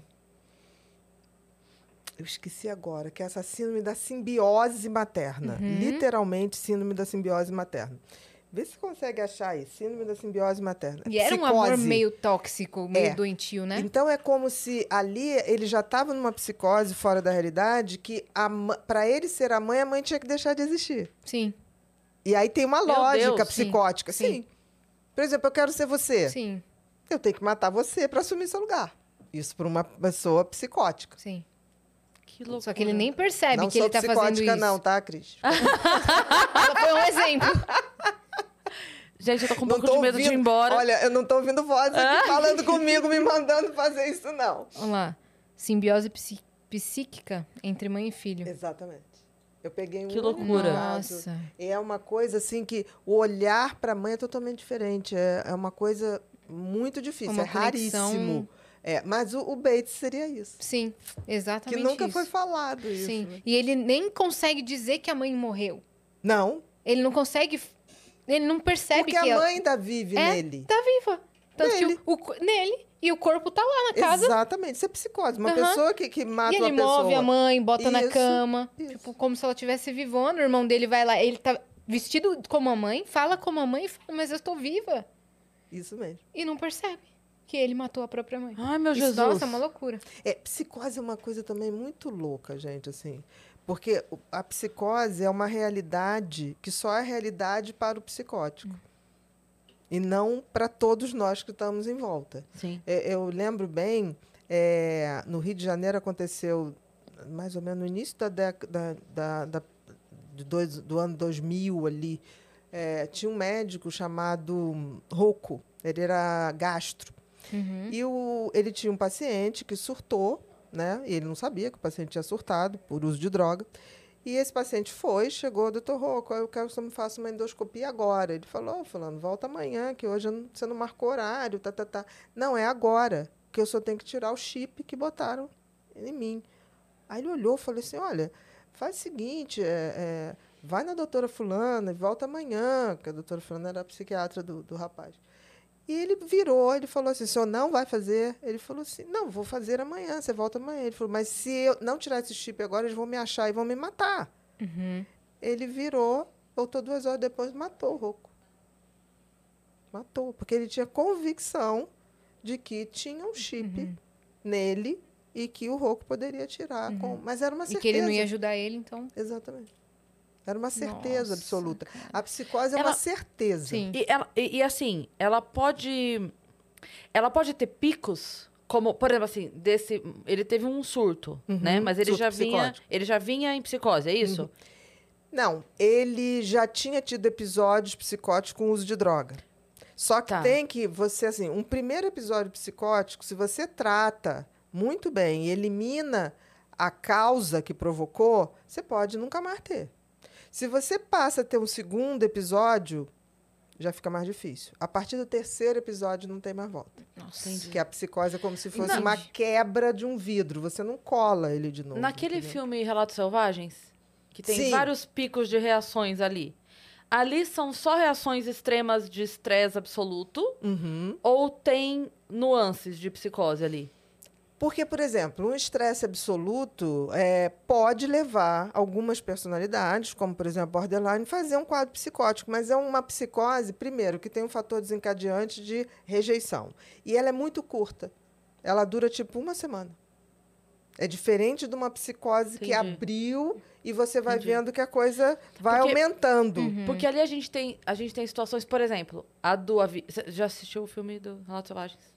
Assisti. Não me lembro muito, mas são vários casos. São vários casos. Isso. Então, só, só para esclarecer assim, por exemplo, a gente tem o caso do avião, que é um caso em que houve uma. é, a pessoa arquitetou aquela situação, né? Todas as pessoas que Uhum. estavam no avião tinham uma relação com uma terceira pessoa. Ele arquitetou aquele encontro de todas Ali. aquelas pessoas dentro do avião. Então, eu entendo assim: teve uma preparação, teve um. Sabe, a pessoa se dedicou a fazer aquelas pessoas Aquilo. estarem ali. Uhum. Beleza. Na outra situação, é do nada. É a pessoa que tá ali no trânsito, se meteu num- num- num- numa confusão ali no trânsito, explodiu.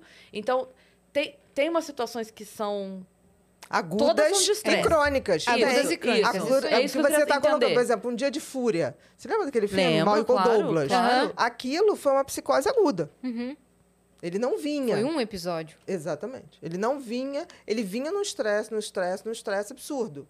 Por exemplo, a gente tem hoje vários profissionais com síndrome de burnout, principalmente o pessoal ligado da área médica, Sim. que na pandemia não podia voltar para casa, gente. O que aconteceu com, com os médicos, enfermeiros, auxiliares de enfermagens e pessoal que fazia faxina, limpeza dos hospitais, foi uma coisa de maluco. Sim.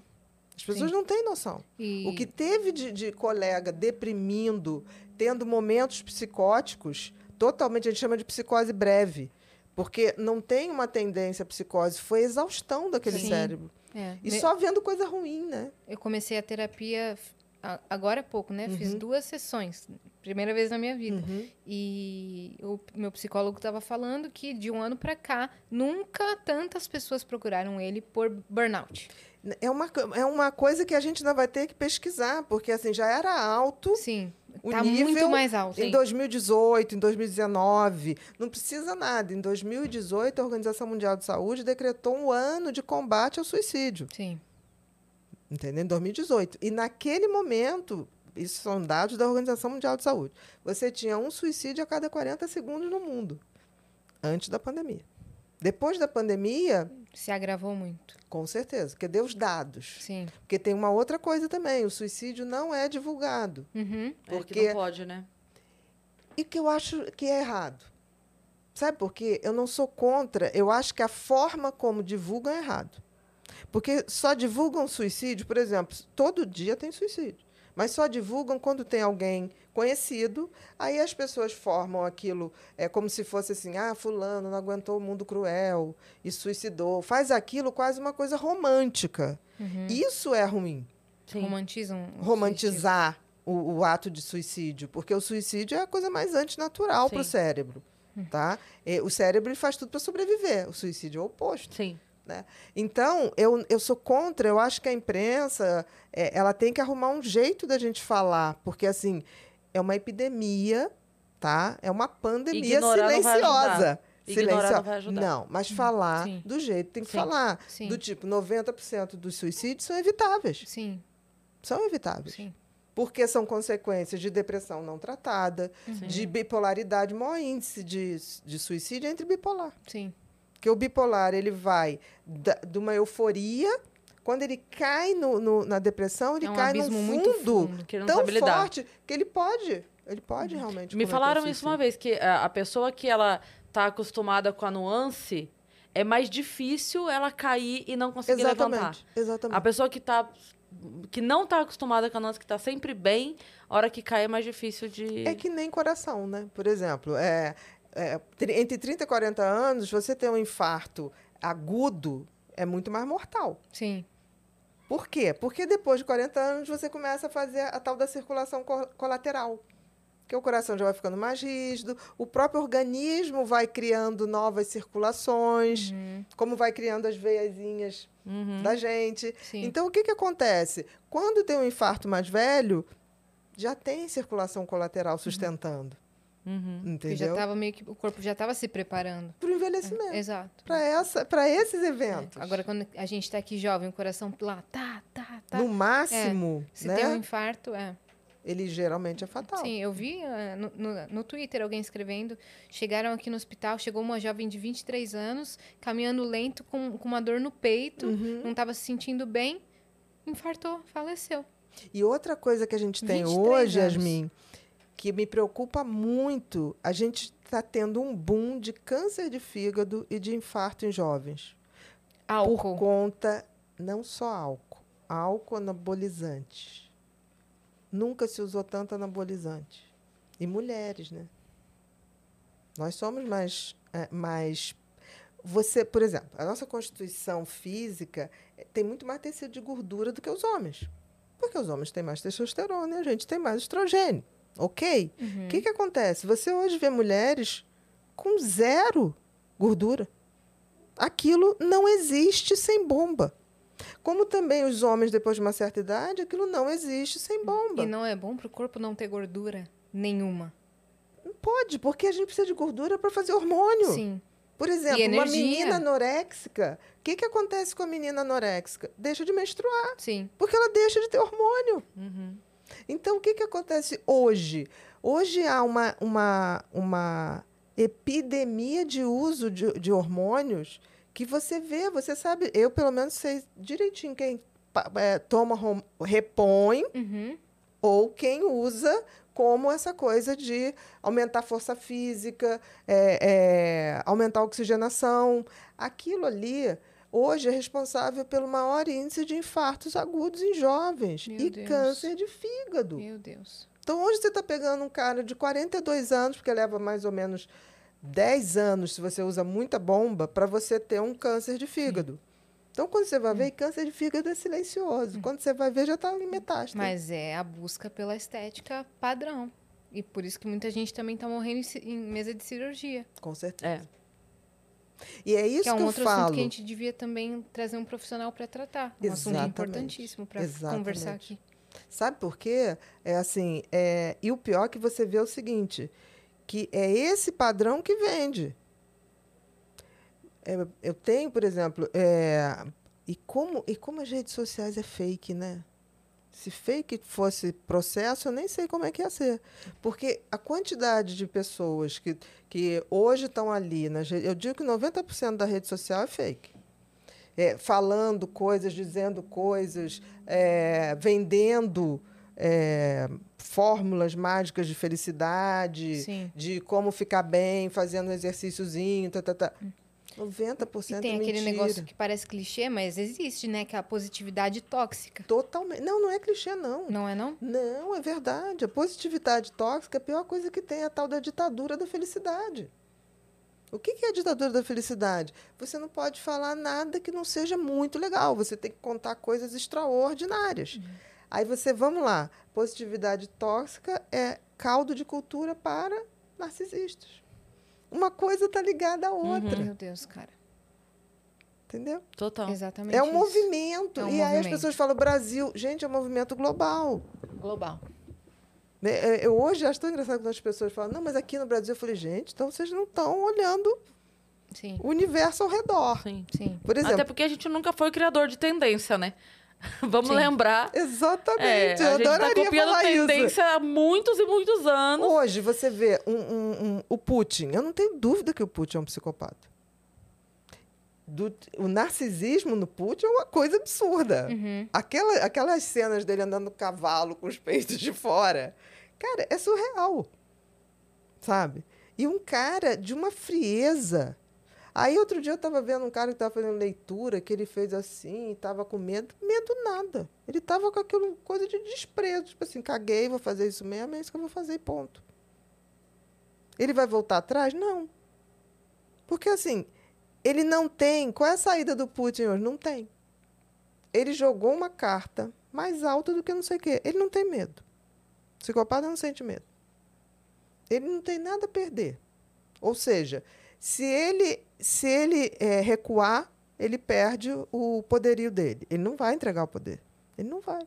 Ele só tem duas coisas. Ou ele vai avançar e realmente fazer uma, uma terceira guerra mundial, mesmo, e vai eh, ter de parceiros vários outros ditadores. A gente vai viver uma nova era de ditadores psicopatas.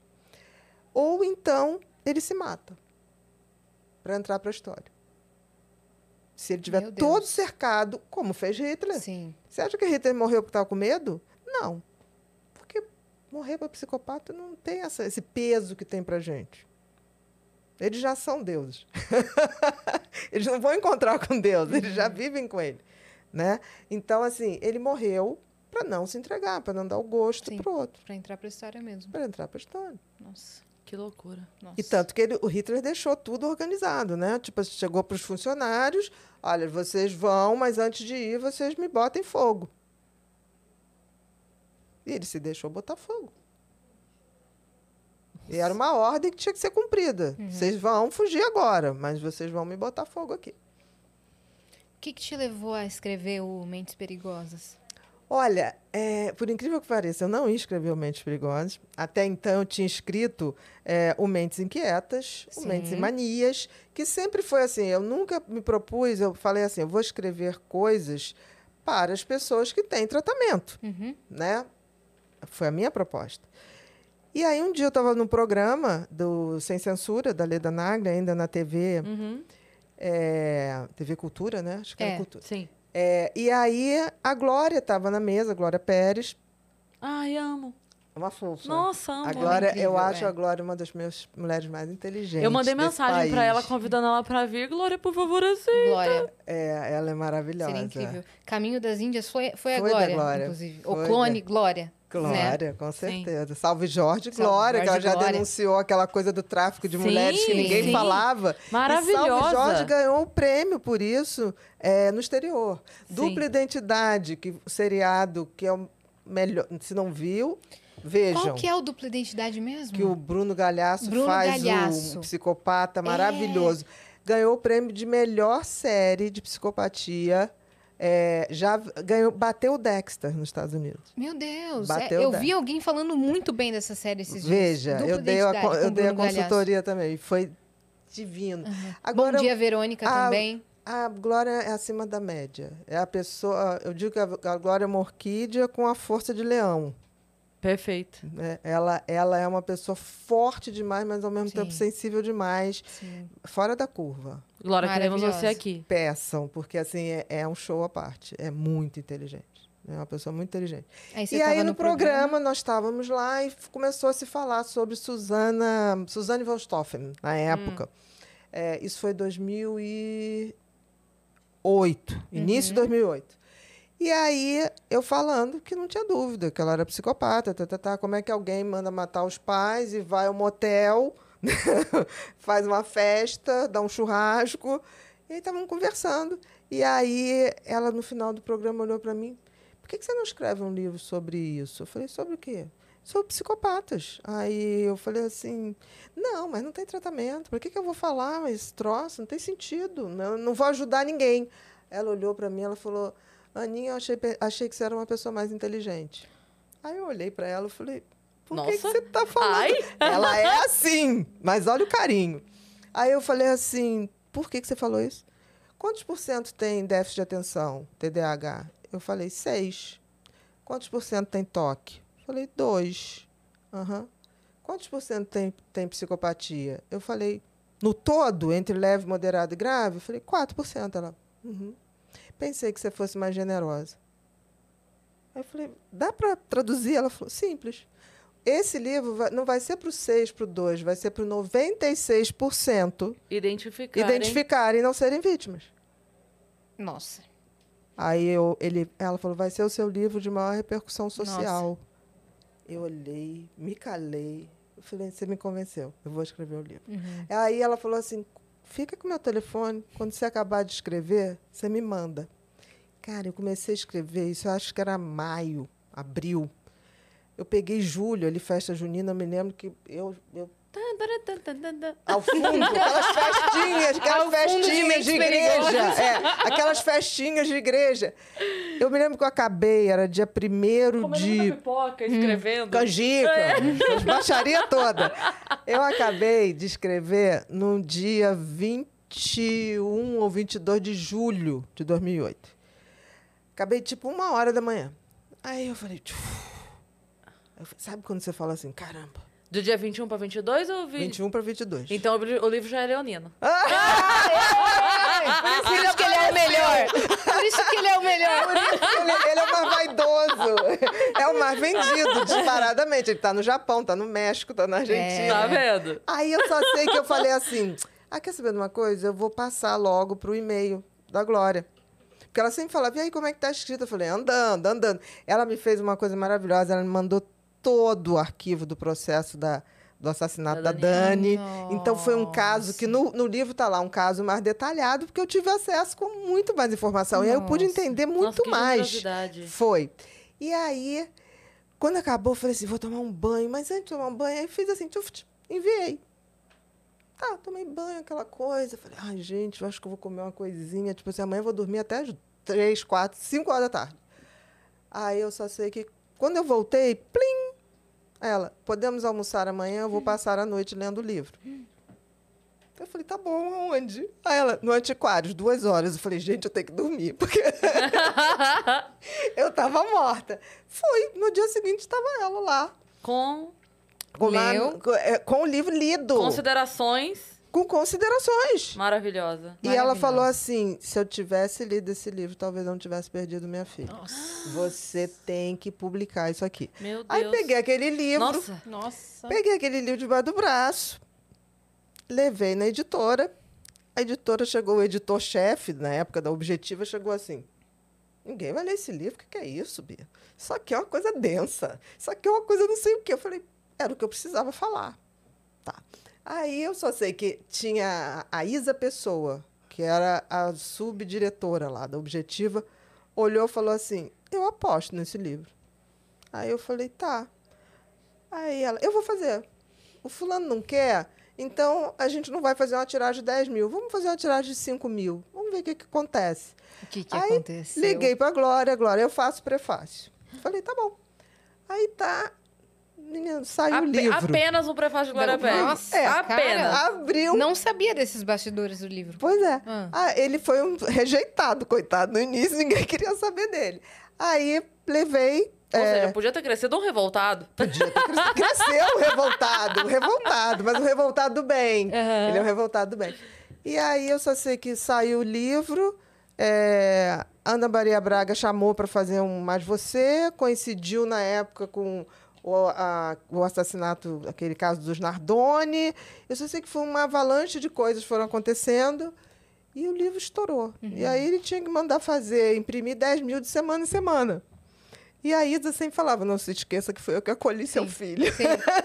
Fui eu que apostei. É. Exatamente. É. Então, assim, não era pretensão escrever. Você sabe que é, esse caso dos Nardoni, ele mudou o meu comportamento com a minha filha e a família do pai dela.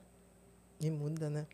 Porque a, a esposa tinha comportamentos é, estranhos com a minha filha. Que não, eram, não eram necessariamente violentos, que ela Sim. não é doida, Sim. né? É, mas pra acontecer, eu falava assim, cara, eu não vou arriscar. Eu não vou arriscar. É porque é, pode ser um surto, pode ser um dia, pode ser um momento em que ela tenha mais ciúme do que ela consiga controlar Exatamente. do, sabe? E eu nunca mais, não, mudou, ali mudou meu comportamento. A respeito de deixar a Mariana ir ou não, de quantos dias passar com quem ia, quanto tempo ficava, sabe? Uhum. Mudou meu comportamento ali. Porque, e é muito isso mesmo, é você, a, a, a, a frase da Glória pra você mexeu muito comigo, porque é isso, é você ver aquilo e falar, caramba, por que que eu não, Não tinha Por que que eu não- pensado. por que que eu não soube disso antes? Não, pra me e proteger depois, disso. Eu fui ver o, o- o- a sentença do juiz, no, no caso da Dani. Cara, ele descreve um psicopata. Tanto que ele recebeu o Mente Perigosa depois, ele falou: gente, eu só faltei botar o, Uhum. o nome certo. Porque ele fala, ele descreve literalmente os assassinos com todas as características que estavam. Nem eu tinha visto isso. Se você, é, de uma maneira simples, assim, pra dar dica pra quem tá assistindo a gente agora, que, obviamente, pra pessoa entender mais, seria a leitura do livro todo. Inclusive, no final, a gente passa certinho como a pessoa pode chegar no livro. Mas, se você pudesse dar uma dica, sabe, pra quem tá assistindo agora, pensar: eita, caramba, vou abrir meu olho a respeito de. Vamos lá. Cuidado com pessoas que entram na sua vida de maneira muito maravilhosa. Porque elas estudaram. Porque as pessoas não entram na tua vida sabendo qual é o seu cantor predileto, qual é a sua flor predileta. Sabe essas pessoas que entram, você fala assim, nossa, mas é minha alma gêmea. Cuidado, alma gêmea é coisa rara. Muito rara. Não estou dizendo que não existe. Mas Talvez ela tenha mudado a personalidade dela pra. se adequar. Noiva em Tanto- fuga. Tanto que no. Exatamente. Tanto que é, na Espanha chamam psicopata de quê? Camaleão. Ah, é? Camaleão. Que doido. Fulano é um camaleão, tá falando que é um Que é psicopata. Vai se adaptando a cada Porque pessoa, o psicopata é para cada um que você quer que ele seja. Então você pode aqui fingir que é uma pessoa e, e para o outro você é outra pessoa e a gente tá falando da mesma pessoa. Uhum. Então ele tem essa capacidade de se transformar no que você quer. Cuidado com pessoas que Di- disso aí eu já tô achando que a Ana do Inventando Ana é psicopata. Porque tem uma coisa lá que eu não vou falar porque seria spoiler, mas disso aí você já me. Porque assim, chorar, o psicopata chora artisticamente. Crocodilo chora de comer a Ai, que presa. maravilhoso. É verdade. Por que crocodilo chora? A glândula lacrimal do crocodilo fica aqui atrás, onde ele abre a boca.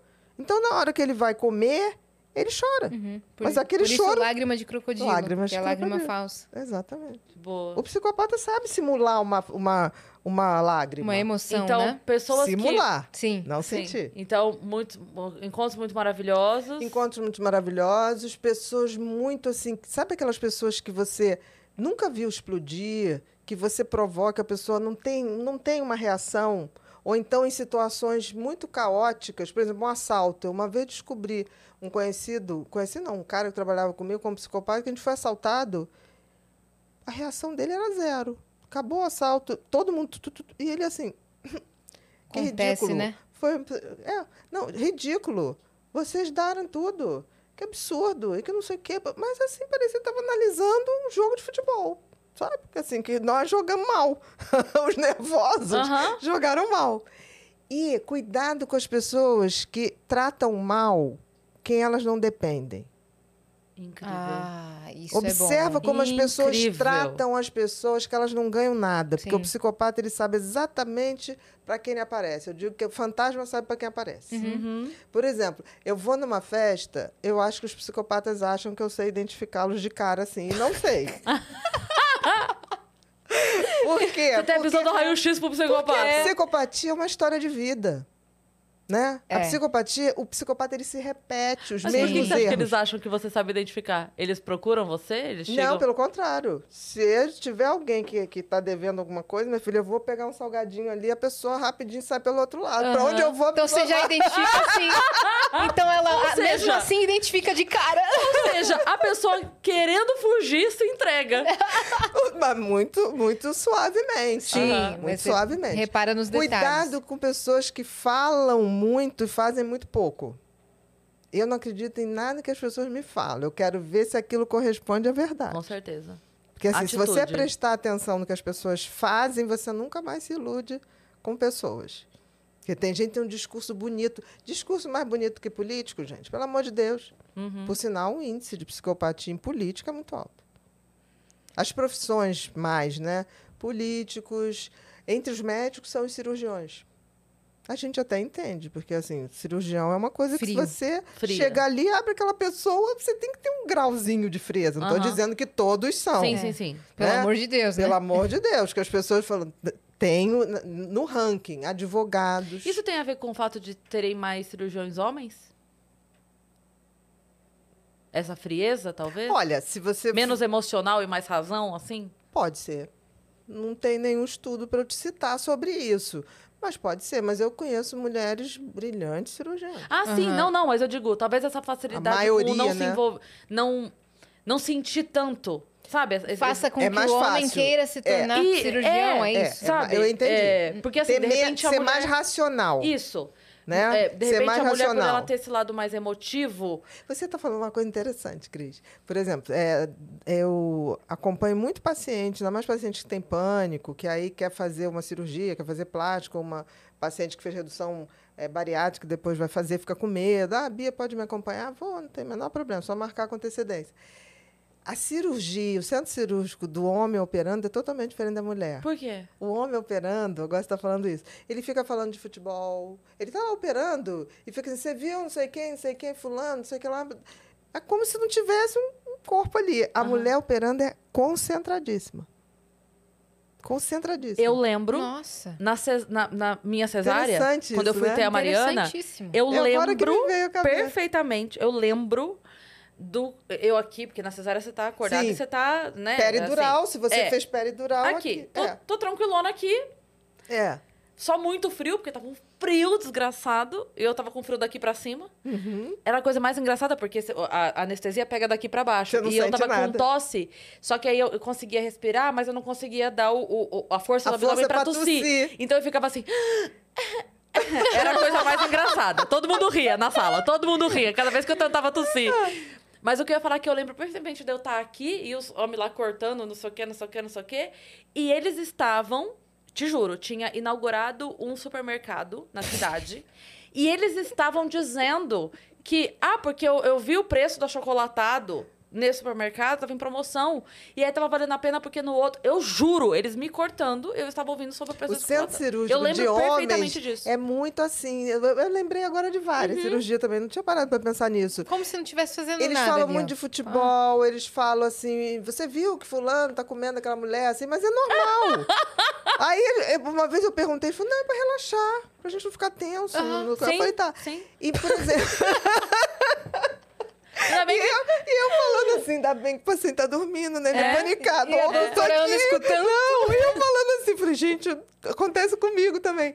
Já a cirurgia de mulher é totalmente diferente. Foco, Por exemplo, a melhor cirurgia plástica que existe é uma mulher chamada Bárbara Machado, que foi sempre o braço direito do Pitangui, e depois, nos últimos 20 anos, já era ela, né? Não era mais o Sim. braço, era ela. Então é com ela que a gente quer E a conversar. coisa. É. ela é maravilhosa, maravilhosa. O que, que Será que dá aconteceu? tempo ainda em março, Dani? Será que a gente... Bárbara Desculpa, Machado. É porque Bárbara a gente, a gente tá Machado. Fazendo Bárbara um- Machado. um, mês de março de mulheres fodas, inclusive por isso você está Oh, que aqui. coisa boa. E a gente queria, tipo assim, a- as picas de cada profissão. Gente, eu posso falar com a Bárbara. E temos Vai ser uma algumas datas honra. no final do mês ainda. Posso falar com a. Bárbara. Vai ser uma honra. se Porque ela puder. assim, a Bárbara é é uma mulher pequenininha e eu me lembro que eu já vi várias cirurgias plásticas que ela fez e foi a única que eu deixei mexer no meu rosto, né? É, claro, depois que eu vi, eu falei, é essa. É essa. não tem- É. Gente, ela entra, ela bota uma bancadinha, sobe, né? Ela, se, ela vem toda vestida como se fosse esquiar.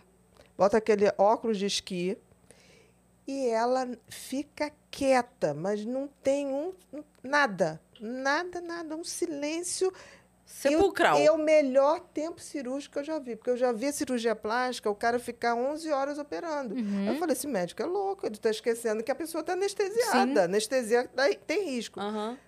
A maior cirurgia da Bárbara, ela tem um tempo cirúrgico exato, não passa de 3, 4 horas. Meu Mas Deus. assim, com tudo feito, refeito. Perfeito. Pode acordar a poderosa. pessoa. Pode acordar a pessoa. Meu Deus. Inacreditável. Incrível. Inacreditável. O bisturi gosta dela. Não tinha aquela história que a bola amigos. gostava Aham. do Romário. Sim. Sim. O bisturi gosta dela. Acho que vem na mão dela e começa. Cara, eu tive, eu tive um, a- um pequeno acesso de pânico antes de entrar. Eu fiz a rino e eu já contei pra Yasa aqui que eu tive. A hora que eu fui. Tava tudo certo, era o sonho da minha vida fazer. Tava tudo certo, fui lá, guardei dinheiro. Ai, isso aqui, vamos. Escolhi o cirurgião que já era conhecido de todo mundo, já tinha muitos amigos que tinham passado, porque também é A aquela coisa, tem- você é. não vai, né? E aí, ok, tava confiante. Não era de forma alguma medo dele, do profissional, nem do anestesista dele, que são maravilhosos. É, mas eu tive um- uma crise do tipo assim, cara, é, pode acontecer alguma coisa comigo. Eu sou mãe, eu tô colocando a, a minha vida em risco por uma coisa estética.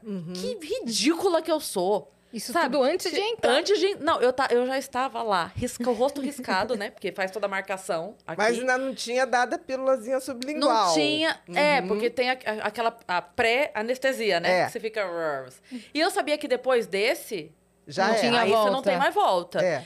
Então eu tava lá toda arriscada, porque tem marcação que ele faz, só pra explicar pra galera, que tem marcação que ele manda você sorrir e marca. Isso, isso Porque ele mesmo. precisa ver algumas linhas, né? Então eu já tava toda riscada aqui na cara. Só que a enfermeira entrou pra dar a pré-anestesia, que foi, foi é, injeção, não foi? Injetar. É. Aí, aí nes- neste momento eu caí em prantos. Eu já tinha deixado carta pra minha filha, já tinha deixado carta pra todo mundo. Eu caí em prantos nessa hora. E fo- aí foi isso, assim, ela, daí ela, imagina, a enfermeira com o maior cuidado do mundo veio, fique tranquila. É, a- as coisas estão muito mudadas hoje em dia, não é mais como era antes, a segurança aumentou demais. Não tem E tanto foi geral, hoje, centro cirúrgico, hoje, em geral, são dois anestesistas. Pra Uhum. se acontece com alguma coisa com um, ter O outro. outro. Hoje, um bom padrão, você trabalha Sim, com sim. dois anestesistas. E você está falando uma coisa, isso é muito típico de pessoas que são arrimo de família. Essa sensação de. E se acontece alguma coisa comigo? Sim. De alguma maneira, a tua ligação com a tua filha é uma ligação de que você sabe que ela. Não tô, tô dizendo que ela não tem pai, né? Aham. Pelo contrário, ela Mas tem é pai. como se não tivesse. Mais dá trabalho do que, meu Deus Entendeu? do céu. Mas você sabe o quanto a da tua responsabilidade, assim, Sim, nesse total, sentido. total. Mas é isso, sabe? É esse pensamento de por causa de uma vaidade. Que ridícula que eu sou, sabe assim? Entendi. E aí, mas enfim, graças a Deus deu tudo certo, eu acho. Eu tô aqui. Ah, ah, não é Matrix, não é Matrix. você tá aqui. está aqui, não é A gente metaverso. tava- Não é metaverso. A gente estava falando sobre psicopatia e tem uma pergunta em áudio justamente sobre isso. Ah, vamos. Uma Vamos pergunta lá. muito legal, que é um cara que é seu fã. é- O nome dele é Adson, ele é lá de Natal. Oi, E ele já viu todas as suas entrevistas e ele falou que nunca te viu falar sobre isso. Sobre Eita. a pergunta que ele Então vai vamos fazer. lá, tchan, tchan, Ele pensou numa Adson, pergunta que nunca ninguém te fez. Ele vai perguntar: você faz crochê? Não tinha falado sobre isso. Seria ótimo, né? Eu nunca vi ela falando sobre Qual a isso. sua cor favorita? É. É muito bom quando. Tem áudio na, na TV, tá certinho? Doutora Ana, psicopata já nasce psicopata, correto? Então, o que os pais dessa criança que já mostra esses sinais devem fazer? Nossa. Como criar esse filho? E como não é culpa dessa criança nascer assim, com a criação adequada, ela pode desenvolver algum senso de responsabilidade no futuro e agir no mundo adulto sem prejudicar os outros, ou essa natureza sempre a fará ser um, um perigo? Vamos Me- ó, lá. pera. Adorei. Adorei a pergunta. Adorei. Adorei. Gente! Boa, Adson. Adorei a pergunta, Adson. Caramba! É, é, a gente vai estar, eu vou estar lançando um, um curso online só da, sobre psicopatia, que vai ser manual de sobrevivência, que tem, tem um capítulo que é só sobre isso. Crianças. É, exatamente. Como né? lidar? Como lidar. Menores perigosos demais. É o nome do, do capítulo. Nossa. Então vamos lá. A gente não pode dizer, no Brasil pelo menos, que nasce psicopata. A gente só pode dar o diagnóstico de psicopatia a partir de 18 anos, por uma convenção, tá? Mas a gente sabe que o funcionamento cerebral do psicopata é uma coisa que já vem de fábrica. Como também a nossa empatia já vem de fábrica, ou seja, o senso moral, tirando os psicopatas, vem de fábrica. Por isso que um bebê de oito meses olha para uma criancinha que cai ou um bichinho que se machuca, ele faz assim. E ele quase chora. Aham, Você já pegou sua aham. filha fazendo isso, Sim. tipo assim, olhar para alguém, não entender nada, ainda é bebê, e alguém tá chorando, ela Sim. faz a carinha de empatia, de um Sim. cérebro que lê o outro. O psicopata não tem isso. Então, a criança que tem essa predisposição para firmar esse diagnóstico, ele não tem essa empatia. Então, desde muito cedo, o que ocorre em volta dele que causaria um certo mal-estar na gente, não causa nele. Eu não sei se vocês viram aquele filme Precisamos Falar sobre Kevin Sim, Eu eu, não vi. Né? Uhum. Então ali tá, tá bem explicado isso. Então essa criança manipula os pais, joga um pai contra a mãe. Eu atendi. Ah, tem aquele do Macaulay Culkin, não tem? Do Anjo, anjo Tem Mal? um é isso? também. Exatamente, tem também. Ele é uma criança psicopata. Isso. Ele é uma criança que certamente vai virar um psicopata, que a gente diz. Porque. Aham. característica, maltrata irmãos, mal, tem prazer com isso, maltrata Animais. animais. O Dexter. Sim. Aquele seriado Dexter, o, o pai chega para ele e fala: Por que, que você matou o cachorro da vizinha? Porque o cachorro da vizinha parece morto. Aí ele chega. "Vo- Foi você, né, Dexter? Não, não foi. Não. Por fim, ele falou: Foi você. Aí ele fala assim: Não, porque a mamãe falava que ele latia demais. Aí ele falou: Mas por que, que você fez? Porque eu queria ver ele sofrendo. Porque quando a criança, até seis anos, ela não mente. Ela fala do prazer. Depois, na verdade, depois ele aprende a. A mentir. Porque ele sabe que não pode mais falar. Mas no início, a criança que tem essa, essa predisposição, ela fala disso Sim. com muita naturalidade. Naturalidade. É, É. Na verdade, ali, até, ó, até os oito anos que a gente vai inserindo a criança no certo ou errado. Exatamente. Então, aí, dessa fase, ele, enten- ele entende que é errado, então eu não posso fazer, então eu vou mentir se eu fizer. Mas daqui ele vai e deixar vou de fazer. manipular É. para poder fazer escondido. Sim. Entendeu? Nesse sentido. Então, o que, que acontece? Tudo vai depender do grau de psicopatia. Você tem psicopatia Caramba. leve, moderado, grave. No grave, não tem o que se faça. Então, deixa, deixa eu Fala. é, completar a pergunta dele, então. Porque você... Inclusive, o pessoal não entendeu o áudio porque saiu meio baixo na TV. Então, o pessoal não conseguiu entender. Já, já vamos reforçar a pergunta que ele fez Boa. sobre é, como que os pais que identificam esses sinais de psicopatia na criança podem criar essa criança e, se bem Sim. criada, ela vai se tornar um adulto com responsabilidade afetiva ali com os outros adultos. Ou se isso vai sempre se sobrepor. Exato. Então, é, eu queria então completar a pergunta Então, dele, porque você falou que é, tem-se por convenção dizer isso só depois dos 18 Sim. anos. É, seria melhor, no teu entender, que pudesse fazer esse diagnóstico antes? Ou. é, porque assim. Qual é, qual é o motivo para que isso não se faça antes? E se você acredita que seria melhor? É O motivo para não se fazer antes é o motivo que a gente bota tal da maioridade, né?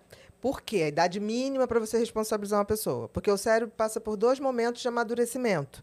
Um mais ou menos ali entre 6 e 8 anos e outro entre 16 e 20. E nos homens lá pelos 50, de novo. Eu acho que em volume, 50. Lá pelos 50, Aí por tem uma aí. recaída, Ele- é, exatamente. Então, eu acho assim que realmente existe isso. Mas isso vale para a grande maioria das pessoas, não muito para o psicopata. Se for leve e moderado, uma educação onde você não deixa ele manipular, porque é uma criança muito inteligente, racionalmente falando. Ele sabe que, por exemplo, com o pai ele consegue umas coisas, com a mãe consegue outras. Já é camaleão desde pequeno. Já é camaleão de pequeno. Então, por exemplo, acontece alguma coisa, a culpa é da empregada. Né? Tipo assim, ele, ele sabe jogar, ele sabe é, fazer uma coisa de indução de pensamento nos outros. O que o Kevin fazia muito no filme. É, jogava a mãe contra o pai, é, fazia uma coisa ali terrível. Então, o que, que acontece? A única coisa que o- o- a gente sabe é que uma educação não cria um psicopata. Ele já vem com aquela tendência. A gente tem que rezar para que venha com uma tendência para não ser o mais grave. branda. Porque uma boa educação, você modula a intensidade. Por quê? Porque se eu- ele sabe o que é certo e o que é errado, mas ele faz porque dá prazer. Ele sabe distinguir o que é certo e errado. Por isso que nos países onde você, é, por exemplo, na Inglaterra, não, não, se, não se determina o crime pela idade. O que, que eles fazem? Ah, teve um crime na Inglaterra que foram dois meninos, um de seis, um de oito, roubaram um bebê de uma mãe que estava numa sorveteria, foi pegar sorvete para o filho mais novo, deixou o bebê com o filho mais novo. Eles chegaram, pegaram esse bebê, eles levaram para a trilha do trem e Ah, não. Sim. Isso é um caso clássico que vocês vão achar. É, o que, que aconteceu? Quando eles foram para o juiz, né? Chegou, o ju- o juiz quer saber se eles entendem que o que eles foram, que eles fizeram era uma coisa ruim, errada. Uhum. E eles ainda estavam naquela fase de não, não saber mentir com tanta maestria. Por que, que vocês fizeram isso? Porque a gente queria ver um trem passar em cima de um bebê. Foi essa a resposta. Então, o- no- na Inglaterra, é determinado isso pelo grau da, da, da, Da compreensão? da compreensão e pela gravidade do crime. Tipo, crimes Isso- hediondos. In- Inimagináveis. Uhum. É possível imaginar duas crianças, tipo assim, ah, vamos pegar um bebezinho que a gente quer ver uma cena Meu de um Deus, trem. É tão inimaginável que, para o juiz, isso- é uma coisa assim, é uma perversidade que só um psicopata Sim, pode fazer. Sim. E se ele sabe dizer se é certo ou errado, é porque ele tem condições, Sim. Tem discernimento. tem discernimento. Eu- é. Eu, Então, ele pode ser classificado como psicopata. Eu, pessoalmente, assim, com crimes hediondos, eu sou a favor da emancipa- emancipação compulsória Aham. para crimes hediondos. Uhum. Porque eu acho que não, não é, é outra coisa, sabe? Não é o, o roubou um chocolate, Com não é certeza. o. Sabe? É, certeza. quando chega nesse nível, Certos Precisa de um olhar mais crimes- atento, porque- Certos crimes só um psicopata pode fazer. É. E também porque, assim, ó, é, se tem muito essa questão da idade, só que a gente esquece que a- aqui nesse sofá já sentaram pessoas que disseram pra gente assim: ah, eu morava não sei aonde, a minha infância foi muito diferente. Quando eu cheguei na cidade, as pessoas viviam outro. As pessoas com a minha idade tinham outro tipo de infância. Então, é, a gente entende que uma pessoa de 12 anos que mora aqui é diferente de uma pessoa de 12 anos que mora ali, que é diferente de uma pessoa de 12 anos que mora numa aldeia país. indígena, é diferente de uma criança de 12 anos que mora em grandes centros urbanos. É diferente. Então não adianta você pegar. Ah, não, uma criança com 12 anos não entende. Depende. Tudo tem um contexto Depende, cultural. E é. também, dentro daquela cultura, o que é certo e o que é errado. Sim. Sim. Por exemplo, existem crianças que moram em comunidades, né? Que vêm é, o traficante queimar, botar no micro-onda alguém, como Sim. fizeram com o Tim Lopes, com, com o repórter, né? Ele foi para queimar o corpo, Sim. no pneu. Sim. O micro-onda é queimar o corpo no pneu para não deixar vestígio de nada, não Sim. conseguir identificar. Né? O que, que acontece? É, existem crianças que não são psicopatas, mas ao ver aquilo, eles começam aquilo ser uma coisa Normal. natural, não sei nem se normal, natural. Aqueles que podem sair, saem. Quem não pode, passa a ser obrigado a fazer. Sim. Alguns têm sentimentos. Eu já vi é, crianças em comunidades que, que não tinham como sair, continuaram naquele ambiente, mas surtaram. Quando tiveram que fazer esse tipo de perversidade. O cérebro não suportou. Então, assim, existem maldades que só um psicopata é capaz de fazer, com Sim. esse grau de tranquilidade. Sim. Então, respondendo ao Adson, Adson. Adson. Adson. Adson. Respondendo ao Adson, é, uma educação de limites, botando o que é tolerado e o que não é tolerado, é óbvio que a criança, não sabendo jogar, ela vai ficar quieta. Aquilo que eu falei, ninguém nunca viu um, um pedófilo pegar uma criança em praça pública. Uhum. Então, se ele souber que vai ser pego, ele segura. Ele se segura. Né? Tanto que a o índice de psicopatia é igual no mundo inteiro. Mas por que, que em alguns lugares eles se manifestam menos? Porque a impunidade não é como é Uhum. aqui. Sim. Então, por exemplo, na Índia, não teve uma vez que um taxista estuprou um- uma, uma, uma turista sueca ou dinamarquesa? Ele foi morto em praça pública. Não tivemos mais nenhum caso Sim. de taxistas estuprando turistas. Então, assim, é, a legislação criminal tinha que ser bem diferente para os psicopatas e não psicopatas. Se você for no sistema penitenciário, os psicopatas correspondem a 15%. 70, e- Caramba. 85% que está lá dentro são recuperáveis. Agora, quando você junta tudo, o que, que acontece? Esses 15% fazem dos, dos outros 85% seus soldadinhos. Doutora, Fazer seu escritório. e a vingança? A pessoa não é uma psicopata, mas ela, por vingança, ódio de ter sofrido algo muito hum, ruim, ela pratica a mesma coisa que a outra psicopata fez, mas por vingança. Ela se torna uma psicopata por fazer isso? Não, não a se torna. Tá. Não, não se torna uma psicopata. Agora, tem que ver o que, que é essa vingança. Porque a vingança estaria muito mais no, no, no- no campo da passionalidade. Então, é muito mais para uma coisa imediata. Por exemplo, você chega em casa, pega seu marido na cama com a vizinha. Se você ali tiver uma reação violenta ou pegar uma arma, fizer alguma coisa, você vai ter atenuante no seu crime, porque é sobre forte Sim. emoção. Sim. Agora, quando essa vingança é uma vingança Planejou. planejada, arquitetada, aí isso também já tem um requinte de maldade. A gente tem que ver. E o que, que é essa vingança? É, se essa vingança é esquartejar, é, é fazer esse tipo de coisa, não.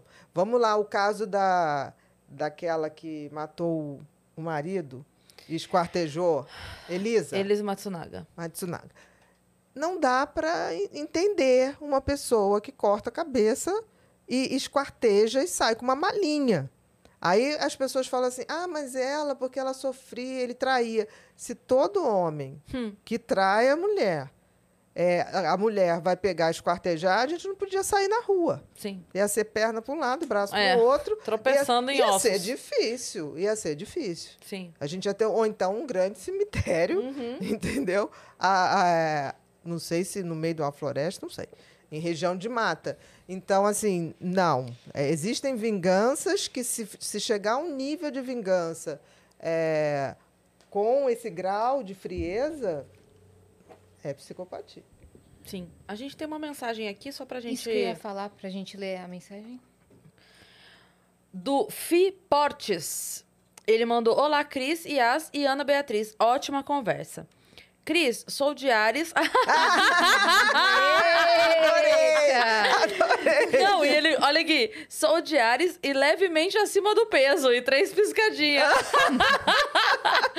é que eu, eu gosto de gordinhos, aí eu falo isso com alguma frequência aqui.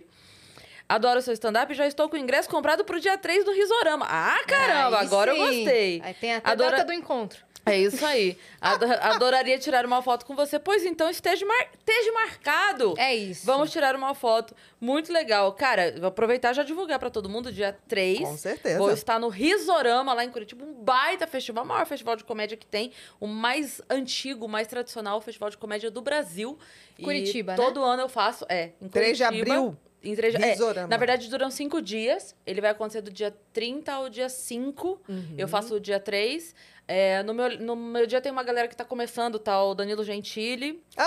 pessoal, que eu tô Pessoal que Eu acreditando, né? adoro o O- o Danilo. pessoal que Inclusive, eu tô sua entrevista lá acreditando. foi muito boa, Eu né? adoro o Danilo. Pessoal aí que eu tô acreditando, tô dando uma força sim, pra sim, eles. que eu tô sentindo, Sabe? tô sentindo, É, estou é. precisando, tô precisando. Então, é, mas todos os dias estão muito bons. O elenco de todos os dias no Risório sempre é muito foda. Então, como seu ingresso, vai. Freeports, nossa foto dia 3. Tá marcado. Tá marcado. Boa. Doutora Ana, já deixa também suas redes sociais e como é que faz pra comprar os livros. Exato. Olha, todos os meus livros, meus livros sempre é mentes, né? Eu trouxe dois para vocês. Um é que é Solidão Acompanhada, que é uma comédia de um personagem muito Não Por acredito que a favor. gente vai ganhar. Ah, não. Vocês- Só não trouxe Mente Perigosa que eu não tinha. Esse é Porque Solidão tá esgotado Acompanhada. em todo o Brasil. Não tá, não. Tem. E esse, esse é uma, uma personagem muito, muito comédia. Você vai entender. Tá. É uma mulher que... Você vai ver. Uma jovem totalmente que vive num, num, num apartamentinho isolado e o mundo tá todo errado, ela é a única pessoa certa que existe. E esse aqui, o Mentes, Janelas da Mente, são contos feitos a partir de casos reais, Duas ficcionados. Sobre os transtornos, os transtornos da vida moderna. Isso. Caramba, aí tem, obrigada, doutora tá? E todos os livros estão no Amazon, no americanas.com, estão sempre lá, assim. Perfeito. Todos Ah, você eles. viu, né? Vi. E nos dias é, 21, 22, 23, eu vou estar fazendo em BH um evento que a gente vai para o lançamento. Vão ser três lives para o lançamento do curso Mentes Perigosas, Manual de Sobrevivência. Então a gente vai fazer três 21, 22 e 23? 23, e aí a gente está lançando esse curso que eu acho assim, tem gente que lê, mas não gosta de ler, tem uma geração, então o curso é esse papo é o livro aqui. entregue de outra forma. É mais do que o livro, porque Incrível. Uma aí tem, tem a experiência, tem os Ótimo. detalhes, tem essa coisa que a gente entrega Onde é que vai tudo ser? direitinho, em BH, né? E a gente depois lança o curso que vai estar bem bacana. Manual de sobrevivência. A gente super já tá meio apertado no horário, É. mas Tem uma pergunta essa aqui pergunta na é plataforma. Vamos lá. Juliana Silva mandou. Boa noite, doutora Ana Beatriz, Cris e Yas. Boa noite, Ju. Boa noite. Gostaria de saber se existiria o inverso da psicopatia. Alguém que tem empatia demais, Tem. a ponto de não conseguir estabelecer vínculos emocionais, ter problemas nos relacionamentos com as demais pessoas. Parabéns pela conversa. Tem. Legal essa pergunta. São chamados empatas. São pessoas que têm uma sensibilidade tão excessiva que elas preferem não se relacionar, porque assim, elas fazem tudo pelo outro, ela perde a vida própria e elas sabem que isso acontece. Então é como se tivesse que ficar sozinha, são os empatas. São pessoas que têm uma sensibilidade absurda, absurda. É como se sofresse pelo outro, é é doloroso se relacionar com essas Absorvem pessoas. demais. Demais, Nossa. demais. Nossa, nunca tinha ouvido falar Empatas. disso. Também não. Também não. Empatas, A gente vai ter que marcar de novo. É, Vamos, o nosso próximo papo. Adoramos Olha, eu vou estar que você lançando, veio. eu acho que lá para agosto, o livro sobre felicidade. É o primeiro que não Ai, vem. vamos remarcar então? Vamos remarcar em vamos. agosto. De verdade, De em verdade. agosto? Ótimo. De eu verdade. ligo pra Dani. Tá combinado. Perfeito, Tá tá, combinado. combinadíssimo. Adoramos sua presença, adorei a conversa de verdade. estar com Foi vocês ótimo. também. Obrigada. E muito obrigada a você que ficou até aqui. Também se inscreve no canal do Vênus, que a gente tá rumo a 700 mil inscritos e a gente quer logo chegar. Muito obrigada. E arroba o Vênus Podcast em todas as redes sociais. E também temos nossas redes sensuais pessoais. Exato. arroba Cris Paiva com dois S, arroba Yas e Assine. Um beijo. Beijo.